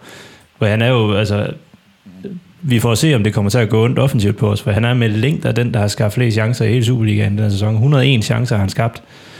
Og nummer to på listen, det er Kasper Højer med 70. Men han er med længder også den, der sparker til flest fris- frispark for os. Jo, men, men der er jo også andre, andre også. Ja, ja, der er også andre hold, der har nogle spark frispark. Ja, altså, Afgjort. altså, altså, det, på den måde synes jeg ikke, det synes jeg på ikke den måde, men ja, han koster defensivt. Ikke så meget i, at han, han arbejder defensivt, og han, øh, han Men arbejder så- ikke. så men men også- han, han mister den bare, og der starter mange omstillinger imod os, på Altså, grund af, at han også mister en den. længere diskussion i forhold til spillestil, hvor man kan sige, når AGF har bolden, så søger de mål, eller de søger en afslutning, og får dermed sandsynligvis, jeg har ingen stats på det, ikke så mange frispark offensivt, som vi gør ved at holde bolden i hold og dominere kampene på den måde. At, at det er jo også nogle, nogle faktorer i det. Øh, og så skal I til at grave i Wisecout. Det ved jeg ikke god til. Det kan sagtens være, men øh, jeg tror, han er typen, man hurtigt ser sig sur på, fordi han mister bolden på farlige steder. Og det er nok, fordi han i hovedet er mere en 10'er, end han er en, øh, en længere tilbage på banen ved siden af Frank. Men netop Frank, det er jo en af de andre centrale spillere, der ligger derinde. Ham må vi ikke miste. Ham må vi ikke miste. Han skal satme være dyr. For han, han er jo også en af dem, som, er på, som siger, har, har spillet så fantastisk en sæson her, at hvis vi skal cash ind og have store penge, så har han en god alder til det, øh, Peter. Øh, afgjort, afgjort. Øh, men som Nikolaj siger, ham sælger vi ikke. Så det, det kan vi lige så vel lukke her. Øh, ej, så der kan selvfølgelig komme en klub, som vil byde øh, røven ud af bukserne for at få Frank. Et sørlert scenarie, vi er ude i. Ja, skal ja ham altså af. kommer der en klub og siger 75-100 millioner fra ham her, så er han væk. Øh, men var det Svend derude at sige i forbindelse med, ja, jeg kan ikke engang huske, hvilken kamp det var, men han sagde, at vi sælger ham ikke for under 50, så vil vi ikke engang lytte til det. Øh, så det siger jo også noget om, at, at vi har sat et stort prisskilt på ham, og vi ved, hvor vigtig han er. Og de der seksertyper, de er bare svære at få for penge. Det er ikke ret mange gange, en klub er lykkes med at hente en udefra. FCK gjorde det med Tobias Linderoth, øh, som de også betalte i sindssygt dyre domme for. Øh, men ellers kan jeg næsten ikke huske, at der er en klub, der har hentet nogen ind udefra, der er lykkedes så godt. Sikker måske også i FCK, men ellers ikke. Spav. Den får du kendt. Tak. Ej, vi sælger ham i hvert fald, hvis han bliver skudt af til rigtig mange millioner, så bliver det i hvert fald ikke før, vi er i et gruppespil. Altså, han skal, han skal være med i linjen, når vi skal forsøge at bryde den der forbandede, øh, ja, bryde igennem det loft, der hedder Ja, Europa. for, for man må også tænke, at, at Midtjylland, de må gå til de her spillere, altså Scholz, Erik og Frank, og sige, I ved, vi ved godt, I gerne vil væk, I ved godt for muligheden, men vi skal holde sammen. Lad os vente og se til øh, den europæiske skæbne er afgjort, så kan I få lov at smutte, hvis mm. der kommer noget der. Ikke? Altså, det, det må vel være det scenarie, som Midtjylland de går efter. Det tænker jeg helt klart, og, og, og Frank han er måske bare vores uh, Zuma, og sige ham, uh, efter FCK har spillet mod Lazio tilbage i 2000, at ham sælger vi ikke, ham sælger vi for 100 millioner om nogle år, så røg Zuma vel på en fri transfer, eller sådan et eller andet derovre fra. Så det, det kan også være et scenarie, men lige nu så tror jeg ikke, at vi på nogen måde er interesseret i at skifte Frank afsted, for han har bare for stor betydning. Og alternativt, så er der altså ikke særlig langt fra det her øh, forsinkede transfervindue, det lukker, til vintertransfervinduet åbner. Og med alt det her coronashow, så kunne der godt være en del af aktiviteten, der er flyttet fra sommeren til vinteren, afhængig af, hvordan alting ellers udvikler sig. Det kan også godt spille ind i nogle af de her overvejelser. Godt, sidste position, det er angriberen helt frem, nieren. Der har vi jo øh, en hel del spillere, kan man sige. Vi har en Blandet bold, jo. vi, vi har Zoe Kabar, vi har Ronny Schwartz, Lasse Vibe, som dem, som ligesom spillede i foråret, og så får vi øh, Jonah Bromato tilbage fra, øh, fra Silkeborg. Hvordan ser du den øh, konstellation, Peter? Er, er, altså, vi har jo lige siddet og fyret Zoe Kabar, vi er ikke for tilfreds med ham. Øh, skal der ske noget der, eller, eller hvad? Jeg kunne godt ønske det. Øhm, så er det igen et spørgsmål om, om finansielle midler. Øh, fordi vi har enormt mange penge bundet i Soika bare. Øh, Og Bromado for den sags skyld. Bromado for den sags skyld. Jamen, jeg får helt ondt i maven af bare at tænke på 40 millioner, der er bundet i de to, øh, som sammenlagt har lavet 10 mål, eller sådan noget. Øhm, jeg tror, det springende punkt er, om vi får interesse på Soika bare, om der er nogen, der er interesseret i at købe ham. Øhm, for kommer der et bud på, lad os sige, 15 millioner på ham, så har vi mistet en tredjedel af hans værdi på et år. Men det tror jeg næsten, vi er mere interesseret i, og så finder et alternativ at få hentet ind. Øhm, en måske lidt mere proven målscorer, øh, i forhold til, hvad vi har for vaner at hente, hvor vi har hentet ind ud fra expected goals, men som, hvor vi har haft den her forventning om, det kan vi bygge på, fordi det, det er sværere at finde de rigtige positioner, end det er at score målene. At det kan man altid lære øh, devisen. Øh, det bliver vi bare ikke ved med at have råd til, hvis vi skal i Europa. Så er det ikke nok at stå efter kampen og sige, at vi vandt på expected goals. Ej, vi har altså hentet den der angriber mange gange nu, hvor det er en angriber, som kan blive rigtig god, hvis han lige lærer at ramme målet. Og det har vi prøvet. Øh, Dovbik, Pomado, Gabar, øh, vi kan George. blive. George, ja. Ja, Vi har efterhånden brug for en, som kan gå ind og sparke dem ind for dag i dag. Men- og ja, de er meget dyre, men det kan godt være det her lidt underlige coronamarked, og nogle klubber, som øh, skal af med nogle og slimme trupper, at der lige pludselig bliver en mulighed, der ellers ikke var der. Men, men det er jo det der med, så skal man hente en... Altså, fordi hvis du skal af med Kabar, så er det fordi, du skal have en anden ind, tænker mm. jeg. Og Du har selvfølgelig en, en Bromado, som også, øh, som jeg synes har spillet godt i Silkeborg, som selvfølgelig skal have chancen, men han stadigvæk har noget at arbejde med, tænker jeg. Han er ikke, øh, jeg tænker ikke, det er ham, der kan sende os i Europa, men det kan godt være, at han kan blive en god i løbet af et halvt år til et år. Øh, men problemet er så, at de andre angriber har en Ronny Schwartz og en Lasse Vibe. Det er jo ikke den samme type som Kabar og John Bromado, og det ser ud til, at vores spilletid op om at have et ordentligt skur op foran, som kan tage imod en masse indlæg og stangen ind. Og det ser jeg hverken Ronny Schwartz eller Lasse Vibe være altså, som start øh, spiller. Overhovedet ikke. Øhm, Så, så, det, så det, hvis ikke man, man tror på Zoe Kabar eller John Bromado, jamen, så, så skal man jo have noget nyt ind. Det, er- det er klart sådan, jeg ser det her puslespil. Og så er vi tilbage ved økonomien. Er der økonomi i at få Kabar solgt og få en ny hentet ind? Øh, for jeg kan godt forestille mig, at kommer der et bud på Ronny Svarts, at så er både Midtjylland og Ronny selv interesseret i, at han måske får et uddannelsesophold og tjener nogle penge på baggrund af at have været Superliga-topscorer nu her i den overståede sæson. Ja, fordi han har jo han har været ude før, kan man sige, og været solgt før, men, men som jeg ser ham, og som jeg har set ham her i foråret, så er han jo ikke en spiller, der passer særlig godt ind i Midtjyllands spillestil i Nej, virkeligheden. nej, Ikke? nej, nej. Så, så det med, at vi får man ham til topscorer, og man gav en eller anden form for pebernødder til, til Silkeborg for ham. Hvis man kan sælge ham for 1 million euro her til sommer, så man siger, han har været med til at sparke øh, mesterskabet hjem, øh, og så tjener man øh, nogle penge på ham. Det ville vel være en udmærket case. Det er Øh. en god case, også for Ronny, tror jeg. For jeg tror også, at Ronny vil også være... Det er nu, han har chancen for noget udlands øh, øh show. Jeg ved, han har prøvet lidt tidligere, men, men og, og, lige, og lige at lave en sidste øh, kassekontrakt et eller andet sted, det skal jo være nu. Altså øh, om et år, hvor han måske har fået lidt indhop og noget. Øh, det er jo ikke der, han, han har... Øh, og der er han også blevet en år ældre igen. Det er nu, han skal afsted, hvis det er. Og sidste mand i front er jo Lasse Vibe, som, øh, altså, som har et år tilbage af kontrakten stadigvæk. Øh, altså, han har ikke, han har ikke bidraget med det, jeg havde håbet her i foråret, må jeg sige, og han bliver jo ikke øh, yngre.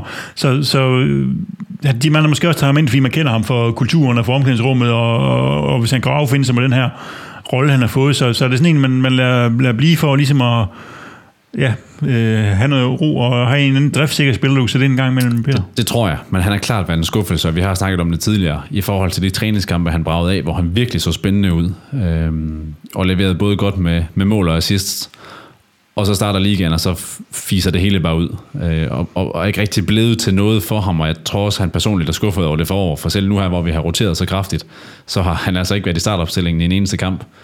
Øh, det må klart være en skuffelse. Øh, om han opfinder sig selv her i løbet af sommerpausen og, og, og kommer ud i en bedre version i den nye sæson, det ved jeg ikke. Øh, men jeg har også svært ved at se, hvor han 100% passer ind på holdet. Øh, han er ikke som skræddersyet ind i, i det system, vi gerne vil spille, men, men er driftsikker og, og gør det okay, når han kommer ind.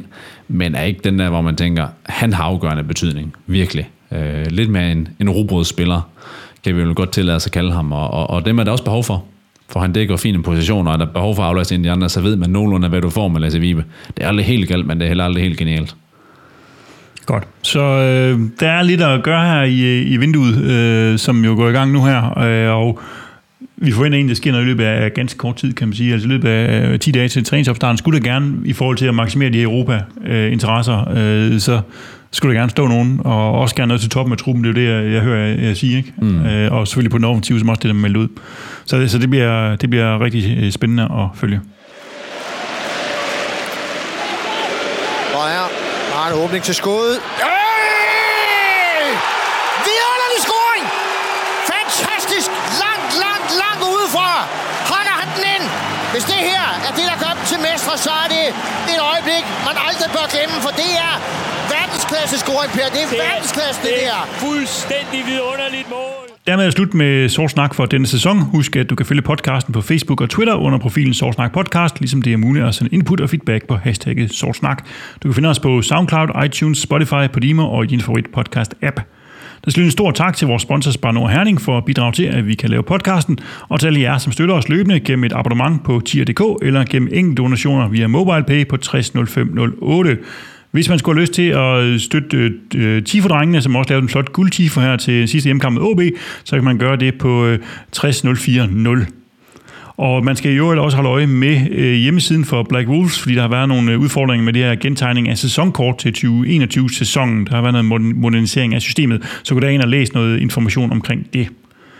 Fra vores side skal vi huske at også sige tak til Christian Olsen og Jonas Christiansen fra Københavns Fanradio og Lasse Yde Hegnet fra Rød Aalborg, fordi de har haft lyst til at deltage i løbet af sæsonen og gøre os lidt klogere på, hvad der foregår hos vores modstandere.